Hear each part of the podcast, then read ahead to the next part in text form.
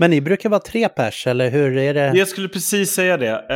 Um, den enda faktorn som vi inte hade räknat med ikväll är att uh, Kalle och hans uh, partner uh, väntar, på, väntar barn senare i februari. och de behövde åka in för liksom en... Um, ah, fan, ja, mm. Relaterat liksom. inte bara, ja, de, så det, det, det kanske det kanske sker. Det kanske kommer eh, nu under livesändning. Ja, exakt. Precis. Så det, det finns vissa så här omen kring, jag vet inte exakt hur vi ska uttolka de här, liksom, vilka inälvor mm. man ska putta i olika riktningar här. Men det är någonting som är speciellt med ikväll. ja, men det är spännande. Men ja, ja så vi, vi är tre vanligtvis. Och jag vet liksom inte hur mycket du har kollat på oss tidigare, men ansatsen egentligen med hela manifest är någonstans att, att det finns ju liksom ingen brist på politiska poddar, eller liksom poddar som diskuterar politiska ämnen. Men min läsning så här långt är att Antingen så har man den här på något sätt samtalsextremismen, att liksom på något sätt du bjuder in alltifrån en, en nazist till en trollkarl så får de säga vad de vill med olika grader av liksom förmåga att ställa frågor till det. Eller så blir det på något sätt en riktning, i en spec alltså man vill på något sätt framföra ett politiskt budskap. Eh, och då har man då personer som har en relativ närhet till det. Och den tredje versionen är helt enkelt bara bjuda in någon och bara mobba dem. Och vi kommer från olika politiska bakgrund. Snarare att vi, vi, vi vajar de flaggorna särskilt mycket nu. Men respektive har en marxistisk, liberal och konservativ härkomst egentligen i hur vi har tänkt kring politiken. Och, och har väl kommit till en gemensam in, insikt någonstans att det som saknas idag är egentligen ett nytt politiskt språk. Och börjar egentligen det samtalet utifrån de saker som händer nu men försöker se det utifrån de här gamla idétraditionerna och i den processen någonstans skapa någonting nytt. Mm. Är det här en rättvis beskrivning Oliver? Eller liksom... jag, jag, tycker, jag tyckte det var fint. Den unge mannen, han är revolutionär. The arc of the moral universe is long, but it bends toward justice. How dare you! Vi har satt i denna sal hunger. Dina hjärtan. Berätta inte för mig om det svenska klassamhället. Vad, vad, kul att du, vad, vad kul att du ville vara med Mattias. Ja, vad roligt att få... Jag har väl kanske lyssnat på, vad kan det vara, fyra, fem avsnitt som jag gjort. Accelerationistversionerna och några av de första lyssnade jag på. Kul, vad roligt. Då vet du att vi har också tyvärr en vana av att bli ganska flamsiga. Det är lite, man måste välja att vara P1 eller P3, men det, de bästa är väl de som balanserar däremellan. P2 alltså? Ja, nej, Kalle försöker vara P2 tror jag. Men egentligen, ta, tillbaka, ta tillbaka den frågan liksom till dig. Eh, vad är din förståelse av egentligen hur de här samtalen bedrivs? Hur samtalen bedrivs? Ja, jag var ju lyssna på Navid Modiris Hur kan vi Eh, sista, Gravöl. Ja, gravölet ja, sista, det var liksom en eh, stor högerpublik och sen så satt vi liksom några enstaka bittra vänsterröster där i publiken och, och lyssnade. jag tycker ju att vänstern eh, ja, med rätta har liksom vägrat delta på många sätt i den där samtalsaktivismen för att det har varit så mycket ja, fiska i liksom de eh, ja, märkligaste gölarna till höger, men då tycker jag också att vänstern har blivit slö i sin argumentation. Och, mm. Så jag har varit lite så här, jag har funderat på, ja men var det dumt av mig att inte ställa upp när Navid Modiri hörde av sig några gånger. Och sen var jag med den där ålänningen Jannik, han som blev Bulletins poddare sen liksom. Och bara liksom för att jag tycker att det är bra att ställa upp. Och jag har ju till och med varit med i så här högerextrema spaces på och suttit och liksom haft två, tre timmars grillning bara för att jag känt att även om jag inte tror man övertygar någon i liksom det där samtalet så man måste lära sig snacka, speciellt vänstern idag, måste lära sig prata inför publik för att inget av våra begrepp är självklara längre. Mm. Inte för en ung generation och inte i samtalet att det är så här, Ja, men jag tror när liksom kidsen har blivit så pass mycket högerut så att eh, är du vänster så har du ung och vänster så har du rätt liberala åsikter och är du höger så, så har du din argumentation. Men så här, välfärdsskatt, arbetarrörelse, liksom klass, sådana begrepp är, det är inget självklara längre. Så... Och, du, och du tror att det här är delvis för att vänstern har dragit sig undan från de här diskussioner helt enkelt? Ja, jag tror att vänstern har varit liksom lite slö och tagit det för givet. Så att det, Alltså jag ser det som 30 år nyliberalism har härjat och även när det var då så kunde vänstern diskutera rättigheter, jämlikhet, diskutera sådana frågor och även liksom eh, de nyliberala ville diskutera välfärd. Men sen nu när det skett den här liksom svängningen ännu längre högerut till någon slags form av så här folklig konservativ liksom, hegemoni och då, då är vänsterns begrepp borta och då, då har man inte följt med i det där. Så tror jag i alla fall det är. Jag tänker att vi ska egentligen återkomma till alla de där grejerna och grotta i det. För att jag delar den bedömningen att de senaste åren, min association i alla fall, är liksom att det är mer högerprofiler som talar klass. Eh, Eller kanske till och med att det är någonstans- en, en högerorientering kring, kring klassfrågor. I en större utsträckning än, än eh, vad jag ser från liksom vänsteraktörer. Och det, det här är liksom någonting som förbryllar uppenbarligen för min egen del eftersom det är också där någonstans jag har min bakgrund. Och det är därför som det kändes liksom helt eh, naturligt att fråga om du kunde vara med.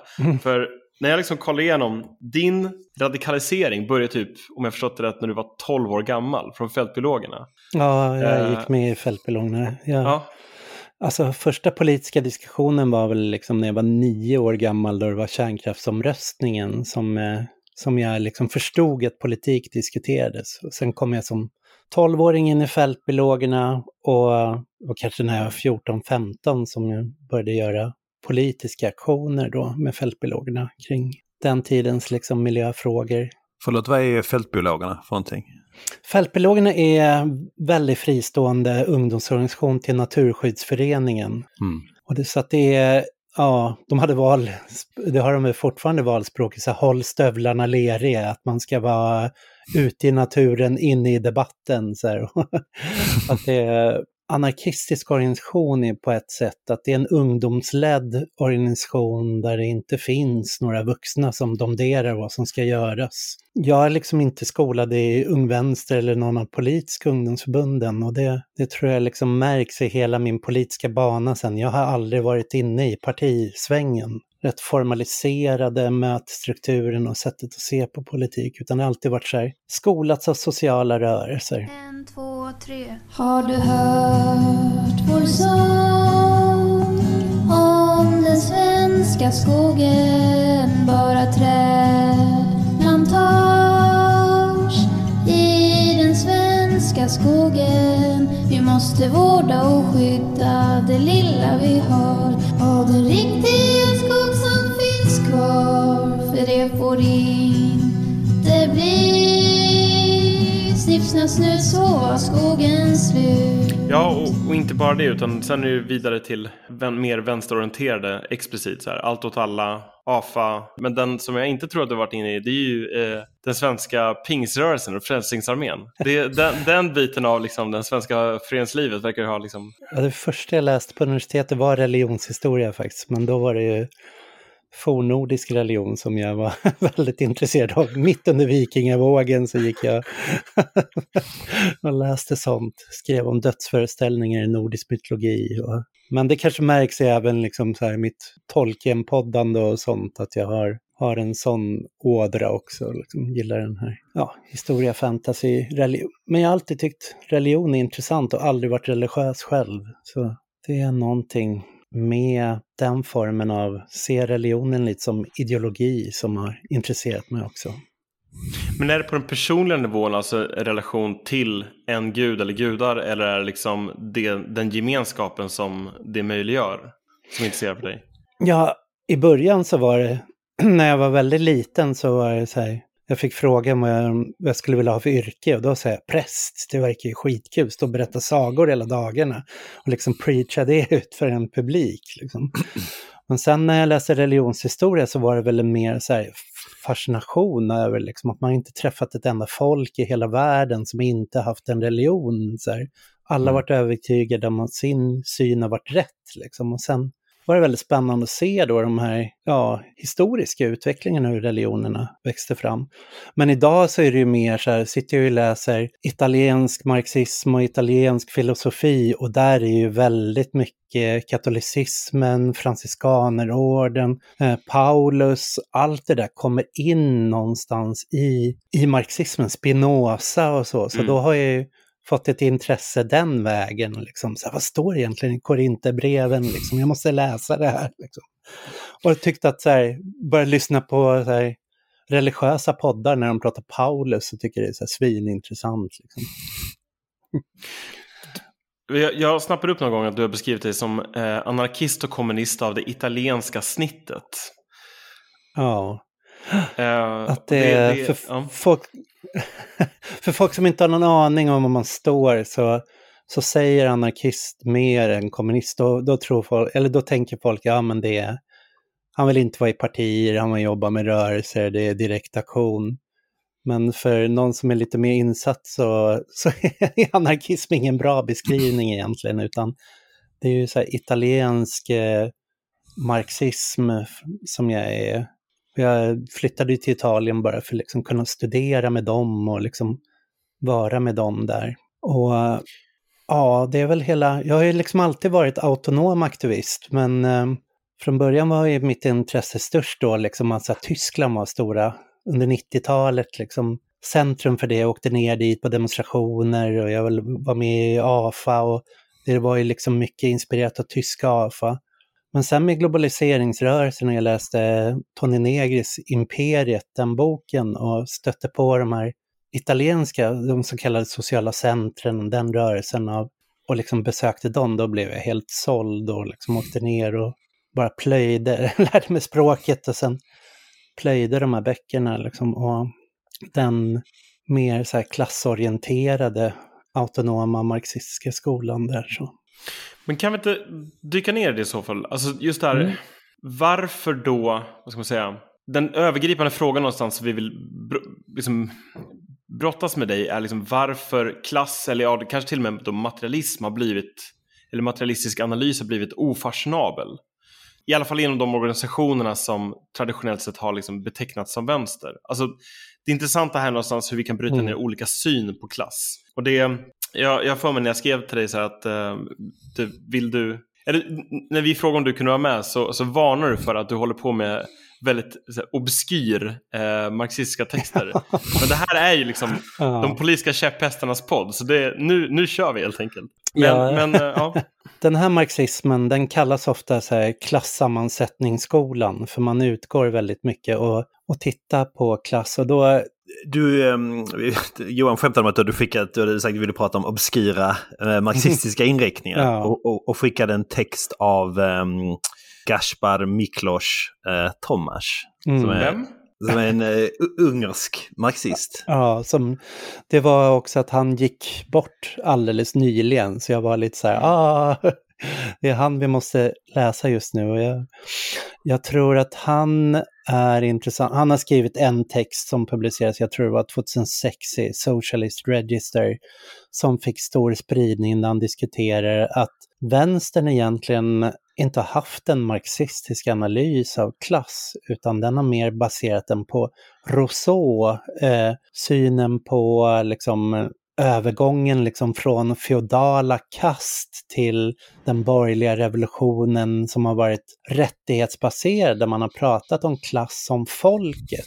Och där kan vi ju se, så tycker jag mycket det är idag i både vänster och högerns klassanalys är att man, när man säger arbetarklass så menar man folket. Och man, pra, man har väldigt svårt att skilja på de kategorierna. Om du hör, om du hör liksom Sverigedemokraterna eller högern prata om arbetarna så menar de ju det vanliga folket någonstans. De menar inte, de är inte intresserade av att titta på vad jobbar folk, hur organiserar man de arbetarna utifrån deras intresse, vad är motsättningen mellan arbetare, vad står de i motsättning till, liksom, vilka former av kapital, vilka former av liksom, arbetsgivare, vilka... Utan klass har blivit ett folkbegrepp. Man tittar på hur klassen röstar, har, den blivit, har vi fått mer arbetarkonservativa? Röster så att säga. Kan vi, kan vi ta Thomas in, ingång för det? Liksom, vad är, liksom, om, om å ena sidan Rousseau och den andra Marx, innan vi går in Mm. liksom, på något sätt skillnaden mellan dem, som, så som du ser den? Jo, det här Rousseau-perspektivet då, det är ju någonstans att tänka sig, tänka sig att det viktiga någonstans är att få rättigheter, jämlikhet, en representation och en del av arbetarprojektet någonstans har varit att liksom framhäva sig själva som att vi kan ta ansvar i samhället, vi ska inkluderas och vi är så pass kultiverade, liksom vi, har, vi har egna Folkets hus, egna författare, liksom det här skötsamma arbetaridealet.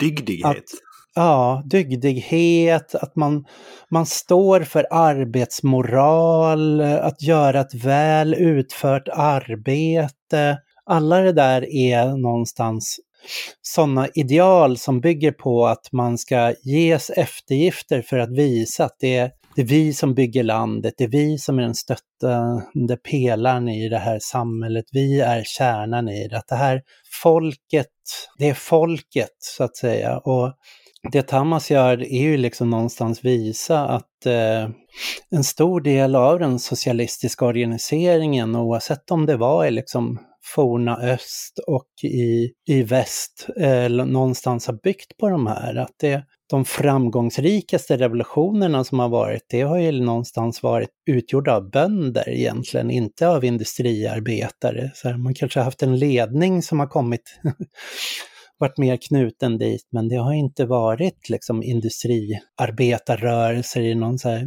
marxsk föreställning. Så här. Och samma med CU Central, liksom, socialdemokratiska projektet, det har liksom varit med Folkets hus, folkbildning, folkhemmet. Hur eh, folk och klass har liksom blivit synonyma begrepp där. Ehm, Men så liksom när, när man har sagt Marx har man egentligen menat Rousseau? Ja, och man För- har för menat, mig- alltså- Ja, man har pratat om det utifrån att eh, här har vi ett subjekt, arbetarna, och de har inte haft rättigheter i samhället. De har varit utstängda, de har inte haft rösträtt, de har inte betraktats som likvärdiga. Och för att betraktas som likvärdig så ska man dels kämpa för att få de här universella rättigheterna, men man måste också ha ett skötsamhetsideal som visar att man, att man är värdig i det här liksom, och att man är drivande i det här projektet. För liksom när, när, när jag tänker Rousseau som upplysningstänkare, då tänker jag så här, typ den noble vilden. Men blir det här typ att, så här, att det blir den noble arbetaren?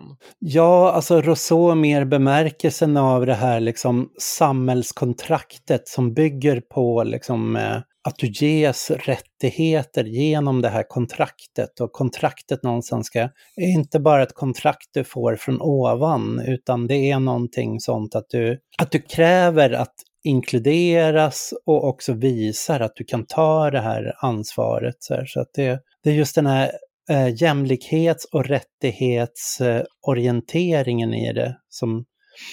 Alltså Thomas han, han jämför till exempel med begreppet kast, att eh, så här, som de indiska kastsystemen och så, där du föds in i ett kast och där du, du kan inte byta kast, liksom. du, du är fast i det, men att kämpa för jämlikhet någonstans mellan kast är att det är att kräva, kräva gemensamma rättigheter, kräva lika behandling, en jämställd behandling. Så här, att det, medan eh, det blir kanske lättare att föreställa skillnaden på Rousseau-perspektivet om man då tar det Marxka perspektivet då, där, där att vara arbetare, det är liksom inte en identitet på det sättet. Det är inte någonting som bara går ut på att kräva rättigheter, utan att vara arbetare, det är ju liksom att du är fri att sälja din arbetskraft och du kan inte överleva på något annat sätt än att sälja din arbetskraft. När du säljer den, då blir du en del av kapitalet. Så att vara arbetare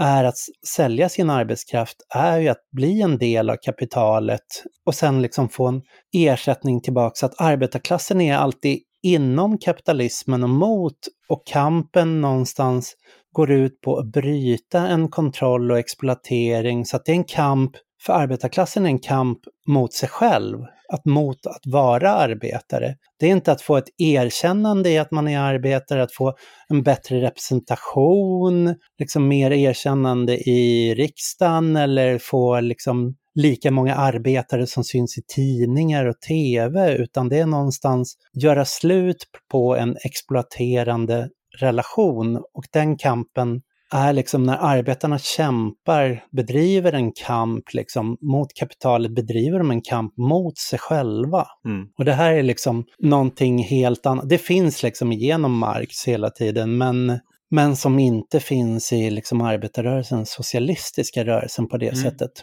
alla fall inte det hela, utan de autonoma teoretiker jag är intresserad av, de har ju också till exempel pratat om att det finns en andra arbetarrörelse och inte andra som den nummer två utan mer i så här postkolonialt eller Fanons perspektiv som de andra. Mm. Att det finns den här icke skötsamma arbetarrörelsen som har jobbat i skogen, varit sjömän, jobbat i, liksom, i gruvor där i Sverige kan man ju säga liksom att ett sånt centrum var ju liksom i Å, Ådalen var liksom ett sånt center för den formen av, av arbetarrörelse. Och den har vi sett vidare liksom fram genom så här migrantarbetare, olika som eh, någonstans inte har haft den här liksom det har funnits en kritik av arbetet, kritik av exploatering, kritik av alienationen i, i liksom kampen. Det, att liksom vi är mer än maskiner, vi är mer än bara liksom det här kapitalet som ska användas. Men, men om jag får bara bygga vidare, alltså när du säger att det är mer än man, man är mer än de här arbetena, man är mer än, än det, det sammanhang befinner sig i. Liksom att, jag tänker också att i den beskrivningen du ger här också att du, du är inte bara, inte primärt intresserad av att tillhöra ett samhälle utifrån ett samhällskontrakt utan också att du nästan underkänner den rådande moralen kring vad som är rätt, rätt och fel i det samhället, vilket också gör att du tillåter dig själv att bryta lagar, sabotera på ett sätt som, som i sin samtid skulle kunna dömas ut som ja, men, omoraliskt eller till och med till och med amoraliskt. Jag Mm. förstår dig rätt där, liksom att det... Ja, och det är väl också att försöka se, alltså det är ju ingen så här kult av det amoraliska på det sättet, men att se, ska man förstå klasskampen så måste man förstå, förstå det någonstans som att när kapitalet köper arbetare, när ett företag köper arbetare så ska den leda arbetet, liksom arbetarna ska kopplas in i hela den här liksom produktionen, maskineriet och underkastas en rytm, en höjd produktivitet. Och då skriver liksom Marx här att eh, ja, men då behöver det framträda en form av arbetsledare som ska vara som en dirigent för det här. Och den måste kämpa över att övervinna en vad ska man säga, en olydnad i den här, att man vill inte jobba så hårt, man vill, i, man vill gå hem tidigare, man vill få mycket betalt för, för slött arbete. Liksom. Och den här arbetsvägran eh, är liksom någonstans central i det här, liksom undandra den här kontrollen. Och det här är inte för att romantisera liksom maskande på det här sättet, men utan att det här visar på vad konflikten i arbetet finns. Och det här är en tendens, en liksom antagonistisk tendens i arbetet och det är någonstans där också en, en radikal arbetarrörelsen radikal klasskamp måste liksom bygga på eller tänka på eller i alla fall ta med i beräkningarna att den här, liksom, här finns. Liksom. För den skötsamma rososka arbetarrörelsen så är det här bara ett problem. Liksom att vi ska ju sälja arbetsfred för att få ett bra avtal. Liksom det här, den formen av arbetare eller arbetarrörelse eller arbetarprotester, det är någonting som facket ska kväsa för att liksom kunna säga att nu, nu garanterar vi fred här mot en, mot en bra lön, mot en bra anställning, mot en bra kontrakt. Men om man, eh, om man pratar om då förändringar i klassdynamik och uh, hur man tänker kring klass idag. Så kan man ju, som vi pratade om tidigare, prata om så att säga materiella förutsättningar som har förändrats. Alltså att ekonomin har, har förändrats på olika sätt. Men det vi pratar om här är ju mer um, idealism egentligen. Alltså hur, att det finns olika typer av idéer som har uh, blommat ut till olika utsträckning inom arbetarrörelsen. Det kan ju såklart ha relation till materiella förutsättningar också. Men, men samtidigt, alltså, läs, lä, det, den här texten, det är ju, jag läser det mycket som en, som en självkritik av, Mm. av vänstern så som den har utvecklats. En dragning mot en viss typ av idéer som har gjort det man egentligen utsätts, eller ursprungligen utsatt sig för att göra det blir då väldigt svårt. Och, och, och det jag undrar är liksom, hur, hur kommer det sig att det här skiftet i, i idéer hände?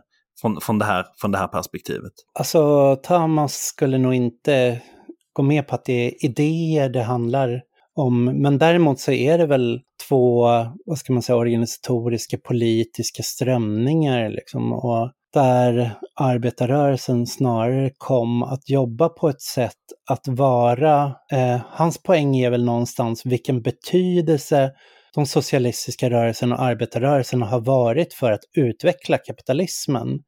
Att kapitalismen har inte riktigt haft den här dynamiken i sig, utan där har arbetarrörelsen och socialismen har, har skapat den kapitalism vi har idag, varit essentiella för att få den kapitalism vi har idag och fyllt en funktion där.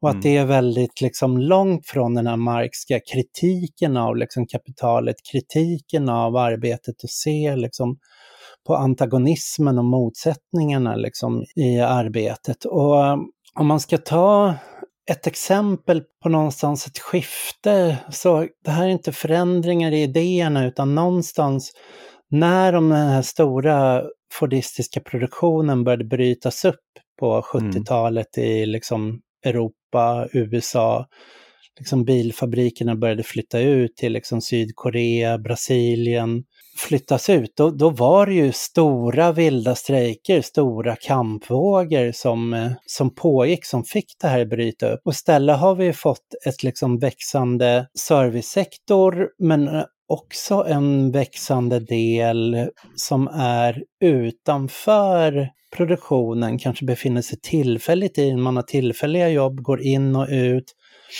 Där de här kamperna om reproduktionen, den sociala reproduktionen har blivit viktigare. Liksom man har rätt till liksom sin överlevnad, existens, liksom att eh, ha en billig sjukvård eller socialbidrag. Det finns en eh, bok som heter, eh, den har kommit på svenska, som heter, eh, den heter Right Strike Riot. Vad blir det på svenska? Upplopp, strejk, upplopp heter den väl. Som följer liksom att eh, de stora arbetarkamperna liksom på fram till mitten av 1800-talet, det var brödupplopp. Liksom. Det var upplopp som skedde på marknadsplatsen. Det var kvinnor som gick i täten för dem. Och när, när priset på bröd, när de tyckte det var för högt, så att det här kan vi inte överleva på, det kan vi inte vi liksom klara av att gå till jobbet nästa dag om vi ska liksom betala så här mycket för bröd. Då blev det sådana kamper, upploppskamper. Sen kom liksom mer de här äh, stora industrikamperna, så då var det strejken istället som var det så här centrala formen. Det kretsade liksom kring fabriksorganisering och sen från 70-talet, 60-talet och framåt så har vi sett hur upploppen ökar allt mer igen och liksom kommit att bli någonstans en dominerande kampform. Så att där kan man ju säga att det är den här liksom icke-skötsamma delen av arbetarrörelsen någonstans som eh, återigen träder ut på arenan och finns, finns där. Så att det är liksom inte en fråga om att så här, idéerna har liksom att det har skett en svängning i idéer, utan det var väl eh, var mängder av anledningar till att den här rousseauska folksocialismen, eller vad man ska kalla liksom, fick, fick så stort genomslag.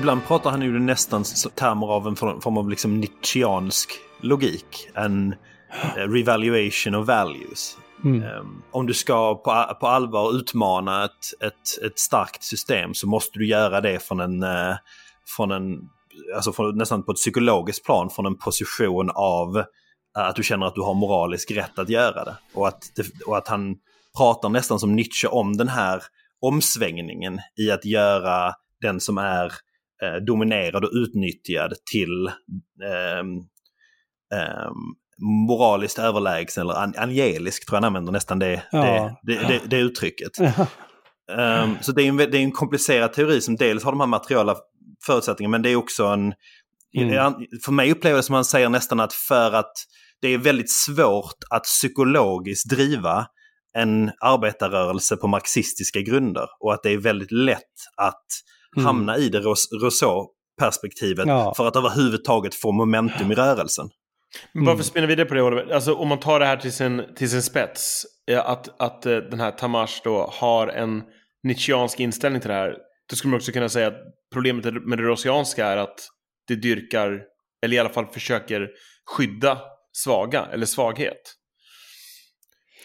Det är ju Nietzsches take. Så, Ja, det skulle vara Nietzsches, men jag, jag tror inte det. Utan ehm, någonstans säger ju Thomas där att det grunden i allt det här blir ju någon form av statism, liksom stats... Även hos de sociala rörelserna så är det en acceptans att, ja men ta Extinction Rebellion idag till exempel. Så att den, den betraktas ju som en radikal systemkritisk rörelse.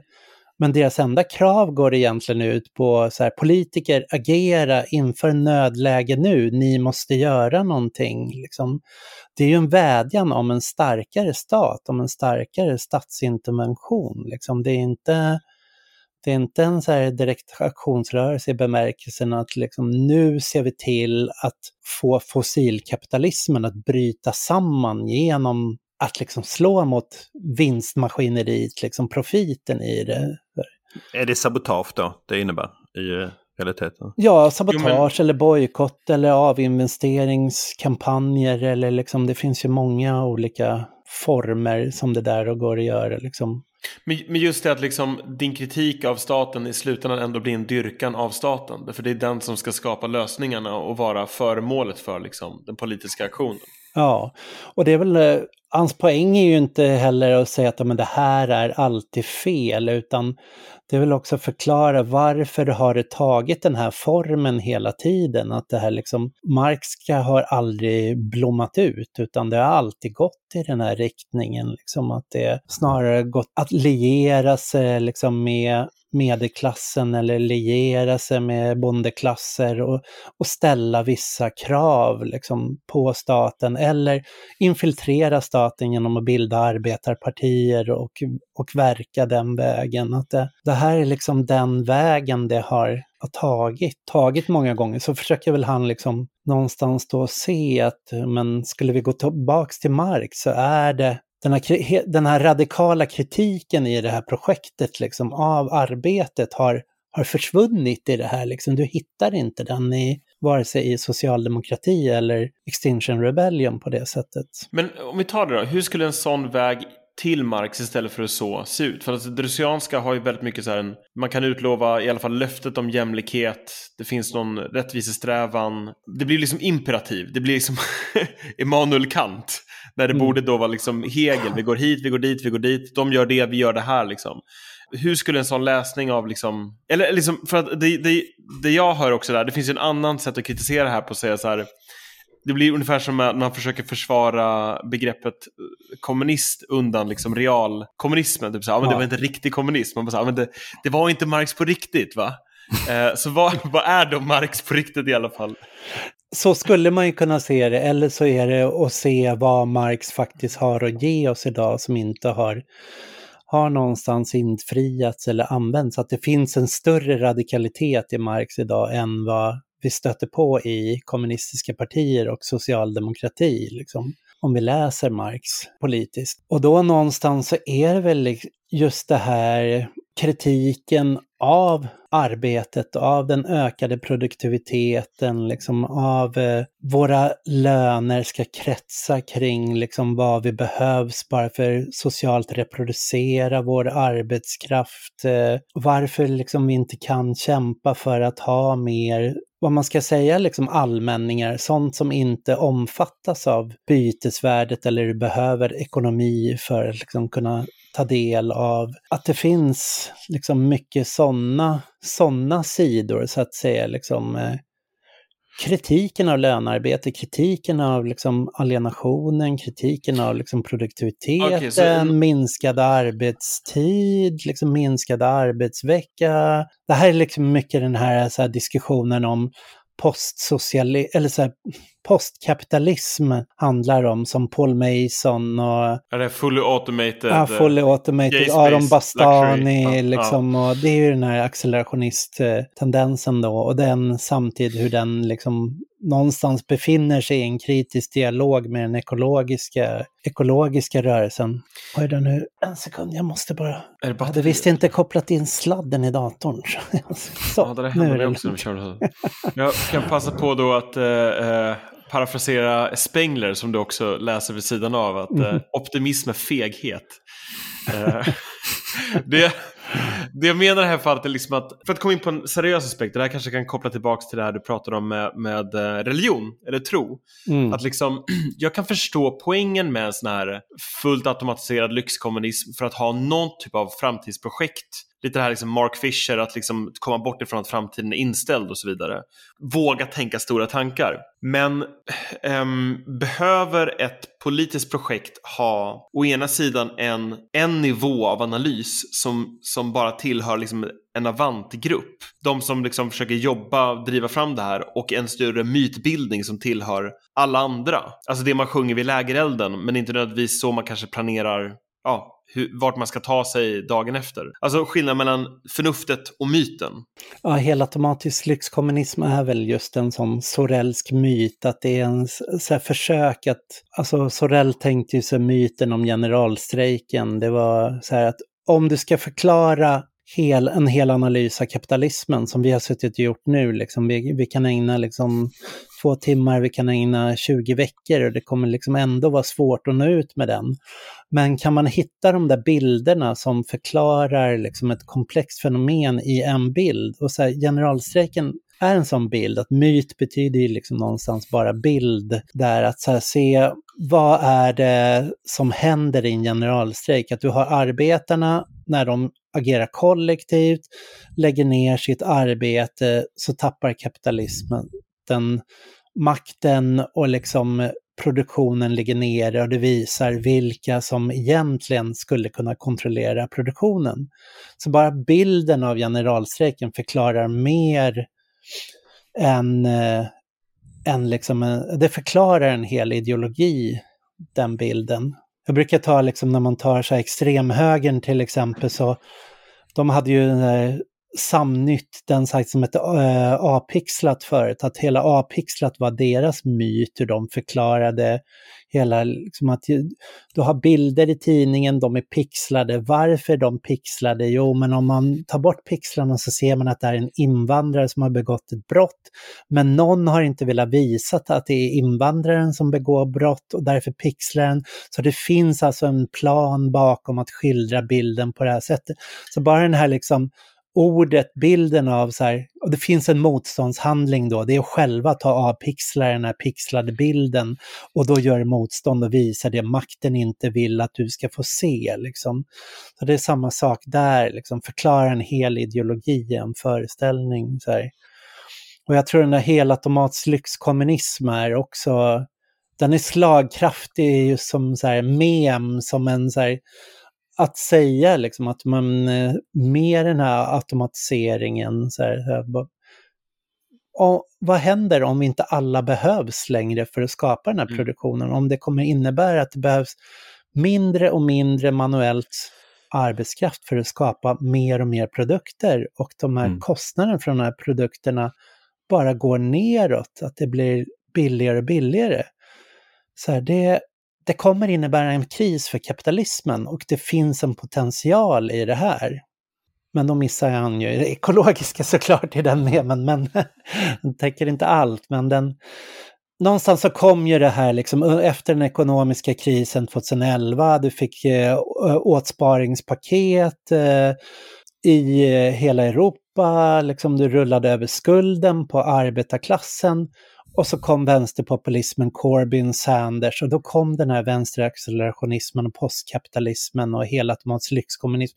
Det var någonstans ett så här försök att formulera, vi måste ha ett framtidsprojekt, någon som får, säger så här, men varför kan du få det bättre? Liksom att, eh, och det är inte du som ska betala krisen, liksom, utan det finns någonting i det eh, här som skulle kunna ta dig i en riktning Eh, och det är inte bara en så här, handlar om eh, vilja eller politik, utan det här är faktiskt en reell tendens i, i, som kapitalismen håller på och försöker hantera, att det rör sig det hållet.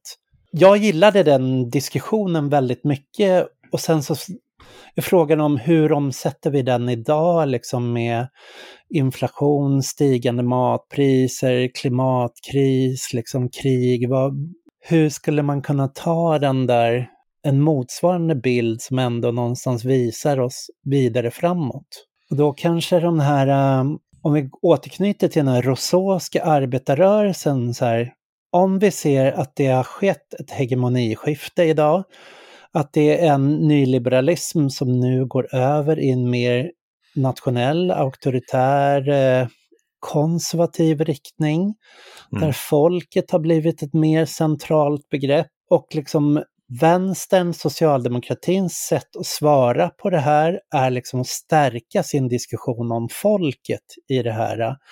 Att säga liksom åter att arbetarbegreppet bara är ett rent etniskt folkbegrepp i stort sett så här då sitter vi rätt mycket i skiten i ett vänsterprojekt tror jag. Liksom. Att det här är bara två former av olika att verka inom en konservativ hegemoni. Precis som Blair var bara ett, ett eh, socialdemokrati inom nyliberalismen. Så här. Och då att återgå till Marx, då är liksom, tror jag, liksom, ja, man kanske behöver den tamarska kritiken som ett första steg, men sen behöver vi någonting mer, någonting vinna framtiden-aktigt i det också som säger så här, men vad är ett projekt som tänker sig arbetarklassen på ett annat sätt, som tänker sig framtiden på ett annat sätt, som tänker sig fördelning på ett annat sätt, som ser att produktionen kan utvecklas på ett annat sätt, som kan få klimatet att eh, lösas, räddas, liksom bryta den här utvecklingen. Och där, där finns ju inte vänstern eller socialdemokratin idag. Vi kanske kan uh, försöka bena i det. Jag, jag, tänker att nu har ju Tomas hjälpt oss att liksom säga så här, kolla det du tror var marxism är inte det, det var russianism. och uh, så kan vi liksom ta oss tillbaka upp nu till ytan just för att ta en del av det marxistiska tankegodset och liksom jobba vidare med det. Det jag funderar på är, vill du ha någon bensträckare nu? Uh, för mig är det lugnt, det är hur ni, hur ni har det. Jag, har... Uh, jag kan gå och hämta lite mer vatten till mig själv. Ja, uh, bra. Jag får, någonstans blir det alltid, det har alltid varit så att jag blir hes och börjar hosta när jag poddar just. Att det, man anstränger rösten på ett helt annat sätt än när man pratar i en normal konversation över ett fikabord eller något sånt. Så att det... Mm. jag brukar få det där i början, men jag känner typ efter ett tag så här att eh, det är ofta när jag, när jag har så här, ja men det här vill jag verkligen få sagt. Ja. Och jag vill få det sagt på det här sättet. Och då blir också rösten mycket mer ansträngd, liksom axlar kroppsspråk, hela skiten. Eh, och sen efter ett tag så blir det bara så här en blandning av fatig och eh, kanske blir mer bekvämt bara så här, nej men nu, nu befinner jag mig vid horisonten av vad jag själv förstår. Mm. Och då blir det också lugnare uh, och rösten blir inte lika fakt. Ja.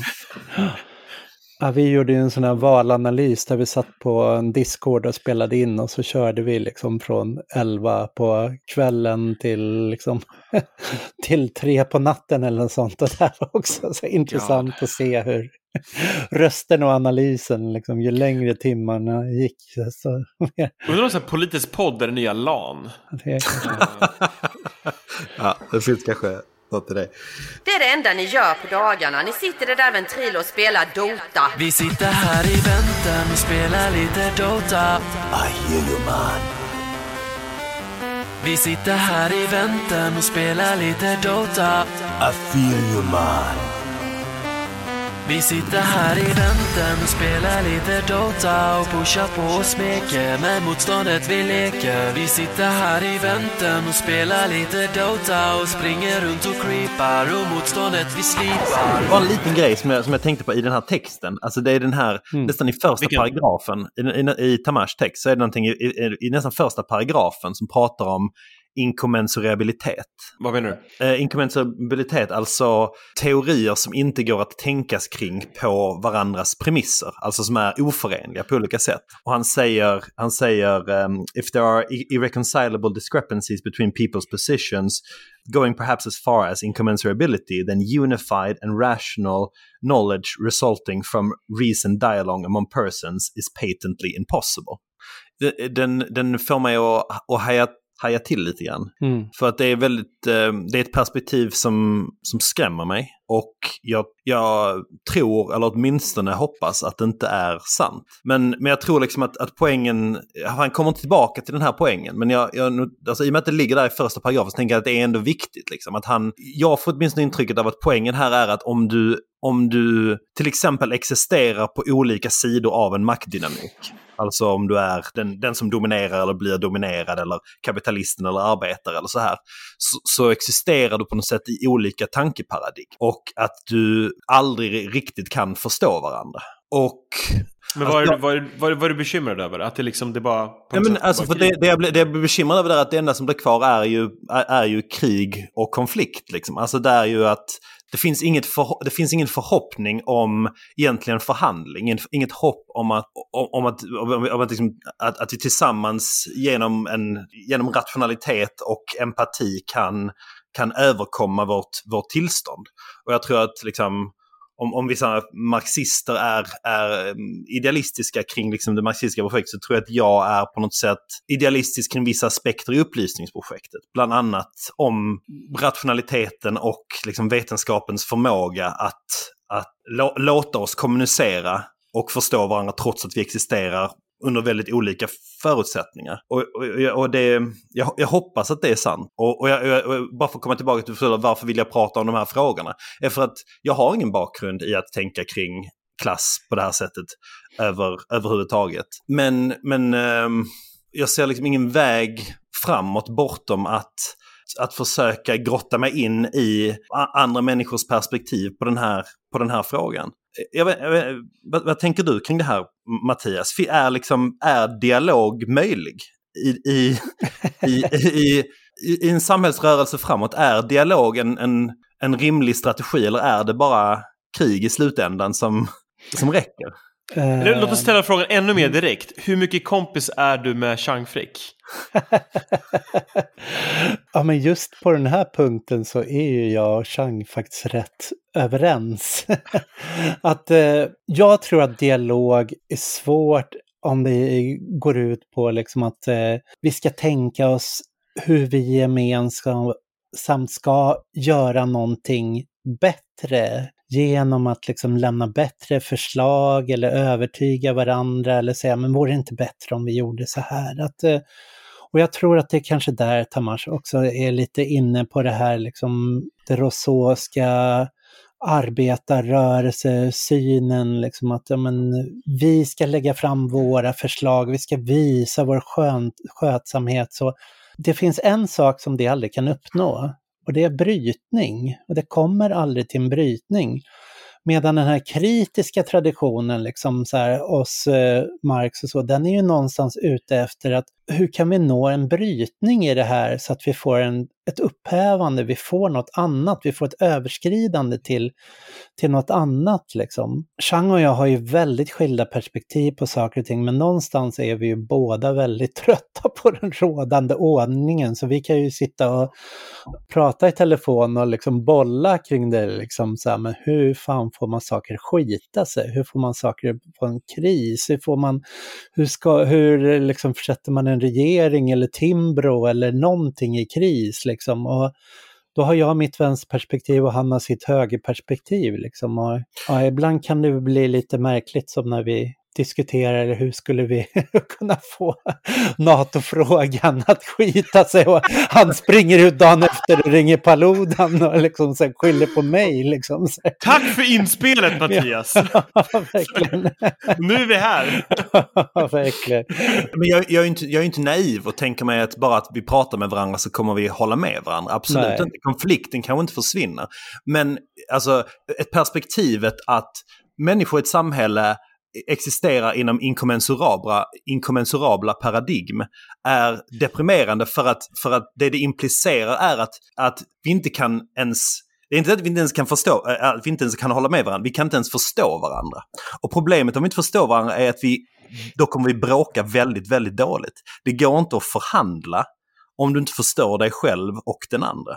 Mm. Alltså jag tror att, jag tror att liksom, eh, förhoppningen med förståelse av den andra är inte nödvändigtvis att, att, du, att du ska få dem att hålla med varandra utan att du ska kunna bråka bättre. Mm. Fast det finns ju, jag tror ett problem med liberalismen är just att se så här idéer som flytande och fristående från liksom materiella situationer, rejäla maktförhållanden, styrkepositioner. Att det, att, eh, det kan, kommer aldrig gå att nå en så här dialog mellan så här fascism och en eh, antifascismens syn på demokrati där man har liksom så skilda att den ena vill upphäva allting det här äh, och de andra vill, vill stärka, stärka det. Och liksom den, det, antagonismen är så pass djup och inbyggd och man är liksom varandras motsatser. Alltså det är klart, man kan ju önska att det liksom inte leder till förintelse eller liksom så här bara totalt krossande av den andra, men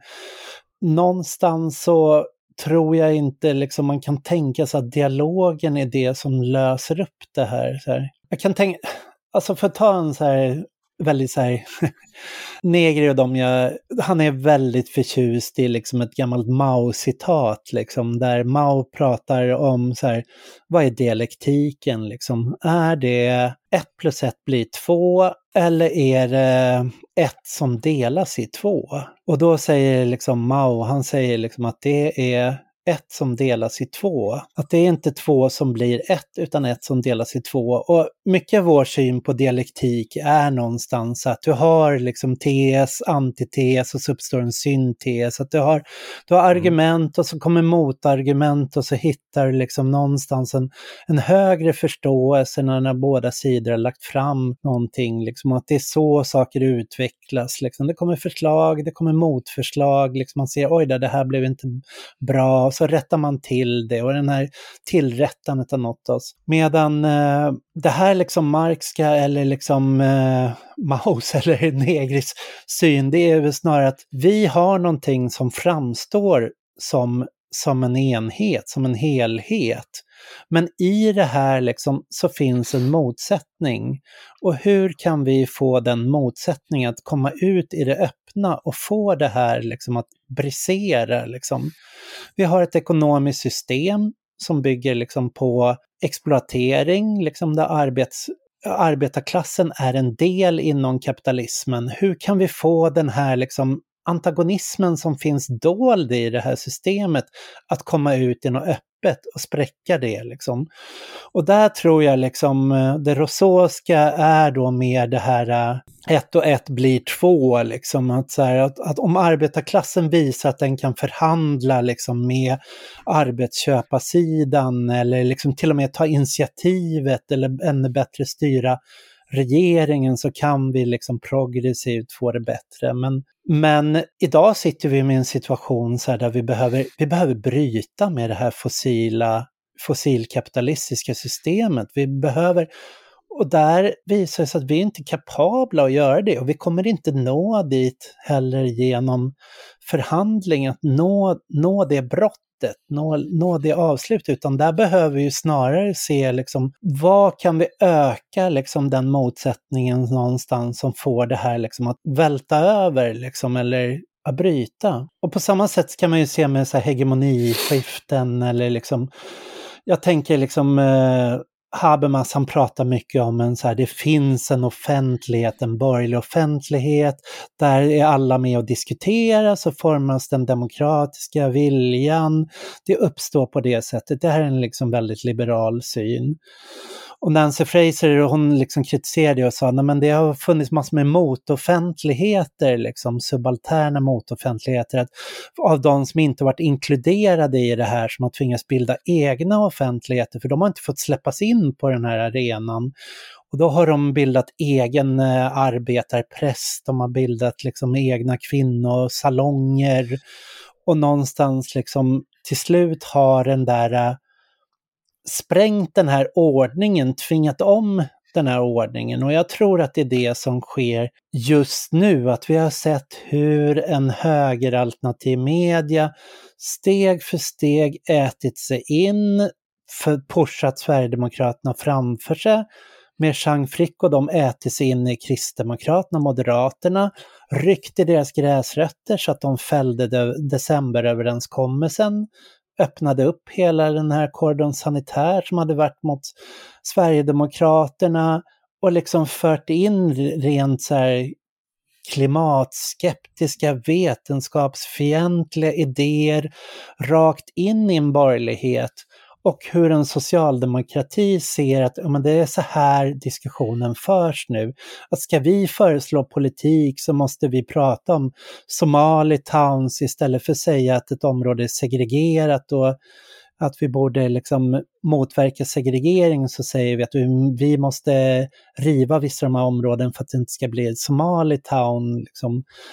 Och jag tror inte liksom att gå in i den formen av diskussion och offentlighet kommer ta oss någonstans, utan det är ju snarare att tänka sig då, hur bygger vi nya sådana liksom motoffentligheter som försöker spräcka hela sätt, det här sättet, liksom kastar omkull liksom det här sättet att prata, liksom att vi kan inte göra det genom att gå in och hitta ett gemensamt språk som ni pratade om i början, hitta hitta gemensamma begrepp, utan någonstans måste vi kortsluta deras begrepp, att deras begrepp måste stå tomma, liksom nakna. Liksom.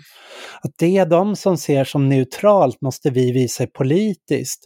Och det vi har som politiskt måste vi få att framstå som helt neutralt. Att det där är liksom en, det är en antagonistisk liksom, kamp i det där. Det är inte en fråga om att samtala fram och tillbaka och lägga fram argument. Liksom. Fan, en jävla fyrverkeri i skallen när du snackar nu Mattias. Um, en av de uppenbara kopplingarna tillbaks här är ju egentligen där vi började med när du var på gravölen för Hur kan vi? Mm. Eh, som på något sätt i sent ja, tiotal var den här liksom, vi snackar med alla eh, och ur det så kommer någonting, en ny kultur, en uppdatering, liksom, svensk, Sverige, svenskt kynne 2.0 liksom, och man kan möta det obehagliga. Men när du beskriver det här så tänker jag liksom att det är inte som att det projektet är färdigt. Det är bara att det blev typ omodernt. Att kulturkriget har gått vidare och det, liksom, mm. det går mycket snabbare nu och det, nu, nu är det konfrontation som gäller. Liksom. Nu är det liksom nu är det typ töm, tömma deras begrepp på innehåll och fylla våra med annat. Är det liksom är det för liksom belligerent eller liksom dramatisk beskrivning här? Ja, jag, jag fick ju faktiskt in en fråga till Navid Modir i Ivar Arpis Rak Höger-podd just kring det där. Liksom att ja. När alla pratar om eh, det man inte får säga i det här landet, liksom, kan man ens fortsätta göra en podd som bygger på att här, släppa fram det man inte får säga i det här landet? När det liksom, de här edgelord-positionerna är idag mainstream. Liksom. Han eh, höll ju med om det. Han sa ju, ja men det är ju därför jag lägger ner podden. För att det här, det här samtalet, att de här är inte hörda, de är cancellade, de får inte höras, de tar inte... Så är det inte längre, utan nu, nu sitter de där och förekommer i liksom bästa sändningstid i en rad medier och det, de kan säga, då, då faller hela liksom poängen med hans samtalspodd. Liksom. Ja, och jag, jag kan förstå det som en hagiografi av vart man, man har liksom åstadkommit en förändring. Men en annat sätt att se det är ju också på typ lyssnarsiffror. Hur många som egentligen är intresserade av de här bara de ja. extremaste. Liksom att bara låta ett perspektiv höras. Det kanske gör om det är liksom it's your cup of tea. Men, men om det inte är din guy, då, då skiter du det liksom. Alltså, och det, jag menar, vi är inte immuna mot det här heller. Någonstans är det så här, jag menar, Oliver håller inte med om alla saker. Du har sagt här, liksom, hade Kalle varit här så hade vi haft en annan ingång på det också. Mm. Och även, jag ska väl säga för min egen del, så liksom, det hoppas vi kan komma in på snart också, men jag gör ju en, jag, jag gör ju en annan läsning av någonstans vilka det är som gör marxistisk analys i Sverige idag, än, än det du har beskrivit. Men frågan är någonstans, vad är ens poängen med att mötas om det på något sätt är en eskaler ett eskalerande kulturkrig under det här årtiondet? Ja, jag, jag ser ju enda sätt, en, jag tycker det inte är fel att ta diskussionen och gå in i de här kulturkrigsdebatterna och fighterna. Men inte för att jag tror på vinna över motståndaren, utan det är snarare publiken, liksom de man måste tänka på att de måste höra att det finns andra föreställningar. Och någonstans när vänstern blev för mycket gatekeepande, att de ska inte komma in i de här forumen någonstans, så har, har vi inte putsat på argumenten och vi har liksom inte lärt oss eh, nå ut där. Och det är det jag liksom känner, mm, vi måste bli så himla mycket bättre på det här idag. Din, din syn på liksom, de här samtalets värde är för att kunna bättre representera sitt perspektiv. Men du tror inte på att du kan lära dig någonting i det utbytet eller att du, det kan påverka dig på ett sätt som är positivt. Alltså att det, det faktiskt du, du tror inte på dialektiken på, i, i någon mening. Nej, eller jag tror ju att man kan lära sig förstå, att man kan lära sig förstå vad motståndarens projekt är. Och då liksom, eh, det tycker jag är viktigt. Att det är viktigt att kunna förstå för att bättre kunna slå. Liksom att eh, lyssna för att fatta. Att jag lärde mig väldigt mycket av att sitta och lyssna på Hanif Bali där. Liksom. Jag höll ju inte med honom för fem öre, men jag förstod någonstans hur djävulusisk hans plan var. Liksom. Så att jag var väldigt glad att jag satt där och lyssnade på honom, för att det innebär att jag fattar mer vad vi ska lägga fram motstrategier och så. Det är inte Mm. så att jag liksom, aha, nu, nu, nu kan vi hitta en punkt där vi kunde mötas, men, men att lyssna på en... Eh, Men det finns kanske, men kan det inte finnas någon punkt, inte när man håller med varandra, men, och nu menar jag inte specifikt med Bali, men finns det inte någon punkt i de här diskussionerna där man åtminstone kan hitta, se en punkt där det finns möjliga kompromisser? Du kan ju, du, du kan ju fortfarande samexistera med en fiende, men samexistensen kommer förstås på väldigt olika sätt. Vad den är för dig och vad den är för fienden är olika saker. Men ni kan ju komma till samma överenskommelse, men det är olika saker. Alltså, någonting som jag och finns väl många i vänstern har tagit med oss från högern, det är ju liksom Carl Schmitt, det här liksom, det politiska, det som kännetecknar det politiska är uppdelningen av vän och fiende. Och det är hans antiliberala bok, liksom att vilken fråga som helst kan bli politisk, liksom en konflikt med grannen om hur högt häcken ska få växa eller vem som ska sköta soptömningen eller kan bli politisk och det är när det uppstår fiendeskap liksom, och en motsättning i det och hur man börjar gruppera fiender och vänner i det. Och det är politikens kärna, liksom, att här har vi en intressekonflikt, här finns en motsättning. Ni är ute efter det, vi är ute efter det. Men sen gör han också en skillnad mot en politisk fiende liksom, och eh, en personlig fiende, att bara för någon är politisk fiende liksom behöver den inte vara personlig fiende, att du behöver inte vilja förinta den som person även om du är liksom helt fientlig. Jag kan sitta och prata med Ivar Arpi liksom lugnt men eh, hans åsikter, eh, det politiska projekt han är en del av, det är jag skarp fiende till och kommer göra allt för att stoppa. Men vi kan fortfarande ha en väldigt givande diskussion där liksom han klarlägger sina positioner och jag klarlägger mina. Och jag förstår bättre hur det här liksom antagonistiska landet ligger mellan oss så att säga. Alltså, Att jag kanske inte har tänkt det helt rätt hur det var liksom och jag kanske har inte förstått liksom eh, den mångfald som finns inom motparten och liksom vilka interna konflikter de har och liksom sådana saker.